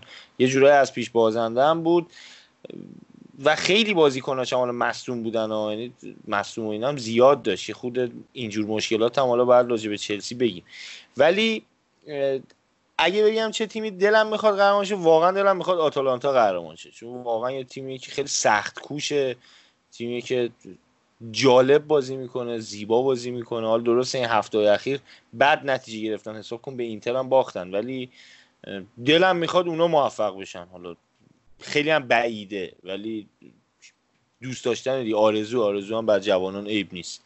من در آخر کارم بگم که آره آب پارسالم لیون سیتی رو برد پنج دو هم بازی کرد. یه نکته. خودم دوست دارم لایپزیش و آتالانتا قهرمان بشن که هیچ کدوم قطعا قهرمان نمیشن. این برم فکر کنم اتلتیکو یه پای فینال باشه. ولی حس می‌کنم بایرن بیاد و همه رو له کنه و ببره. حالا ببینیم. پپ دوباره overthink می‌کنه. توی CL یا اینکه نه. من دیگه صحبت دیگه ندارم. منم که واضحه. دلم می‌خواد آتالانتا قهرمان بشه و بذارید اصلا ببندم یه چیزی. آتالانتا پی اس جی رو بزنه قهرمان میشه. ما یه ادعای گزافی بکنیم دیگه. کی به کیه؟ تاریکیه. بچه ها دمتون گرم. با ذکر ساعت 4 و 28 دقیقه بامداد این اپیزود رو تموم می‌کنیم. رفقا این اپیزود 34 ما بود. Cutback رو می‌تونید از همه اپلیکیشن های پادگیر اعم از Castbox Google Podcast Apple Podcast و حتی iTunes اینا بشنوید.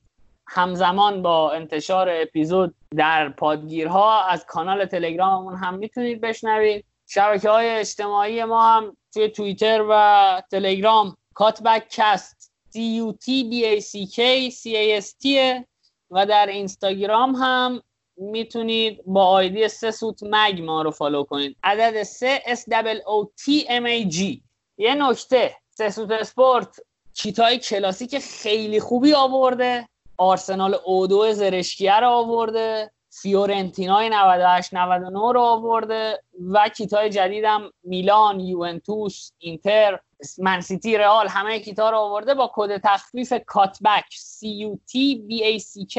می‌تونید از سه سوت اسپورت 35 هزار تومن هم تخفیف بگیرید روی هر خریدتون. نکته بعد اینه که توی اپلیکیشن Castbox برای ما کامنت بذارید و نظرتون رو در مورد اپیزود بگید. ما قرعه کشی می‌کنیم. هر هفته به یکی از مخاطبامون کیت مورد علاقهش رو هدیه میدیم. برا جون اگه نکته ای داری بگو تا بریم برای خدافزی حالا حرف از مجموعه سسوت اسپورت زدی. نوید قبل از خدافزی من دلم می‌خواد اینجا تبریکی هم بگم به محمد که رفت به اصطلاح قاطی جماعت متأهل. حالا یه تبریکی اینجا بهش بگیم. امیدوارم که زندگی خوبی شروع بکنه و در همه این مراحل حالا زندگی کاری و شخصی اینش همش موفق باشه. دمت گرم که یادآوری کردی فراد. اصلا یه مسئله ای که هست اینی که من دو نکته رو بگم. اول اینکه اگر فکر کنید کاتبک مفیده ما رو به دیگران معرفی کنید و ما رو بیرحمانه نقد کنید. با یادآوری که فرهاد کرد این هفته پروگرسیو راک و متال و این چیزها رو ول کنیم. به بهانه ازدواج آقا محمد بریم یه شیش و هشت دل بشنویم. خدا حافظ همگی.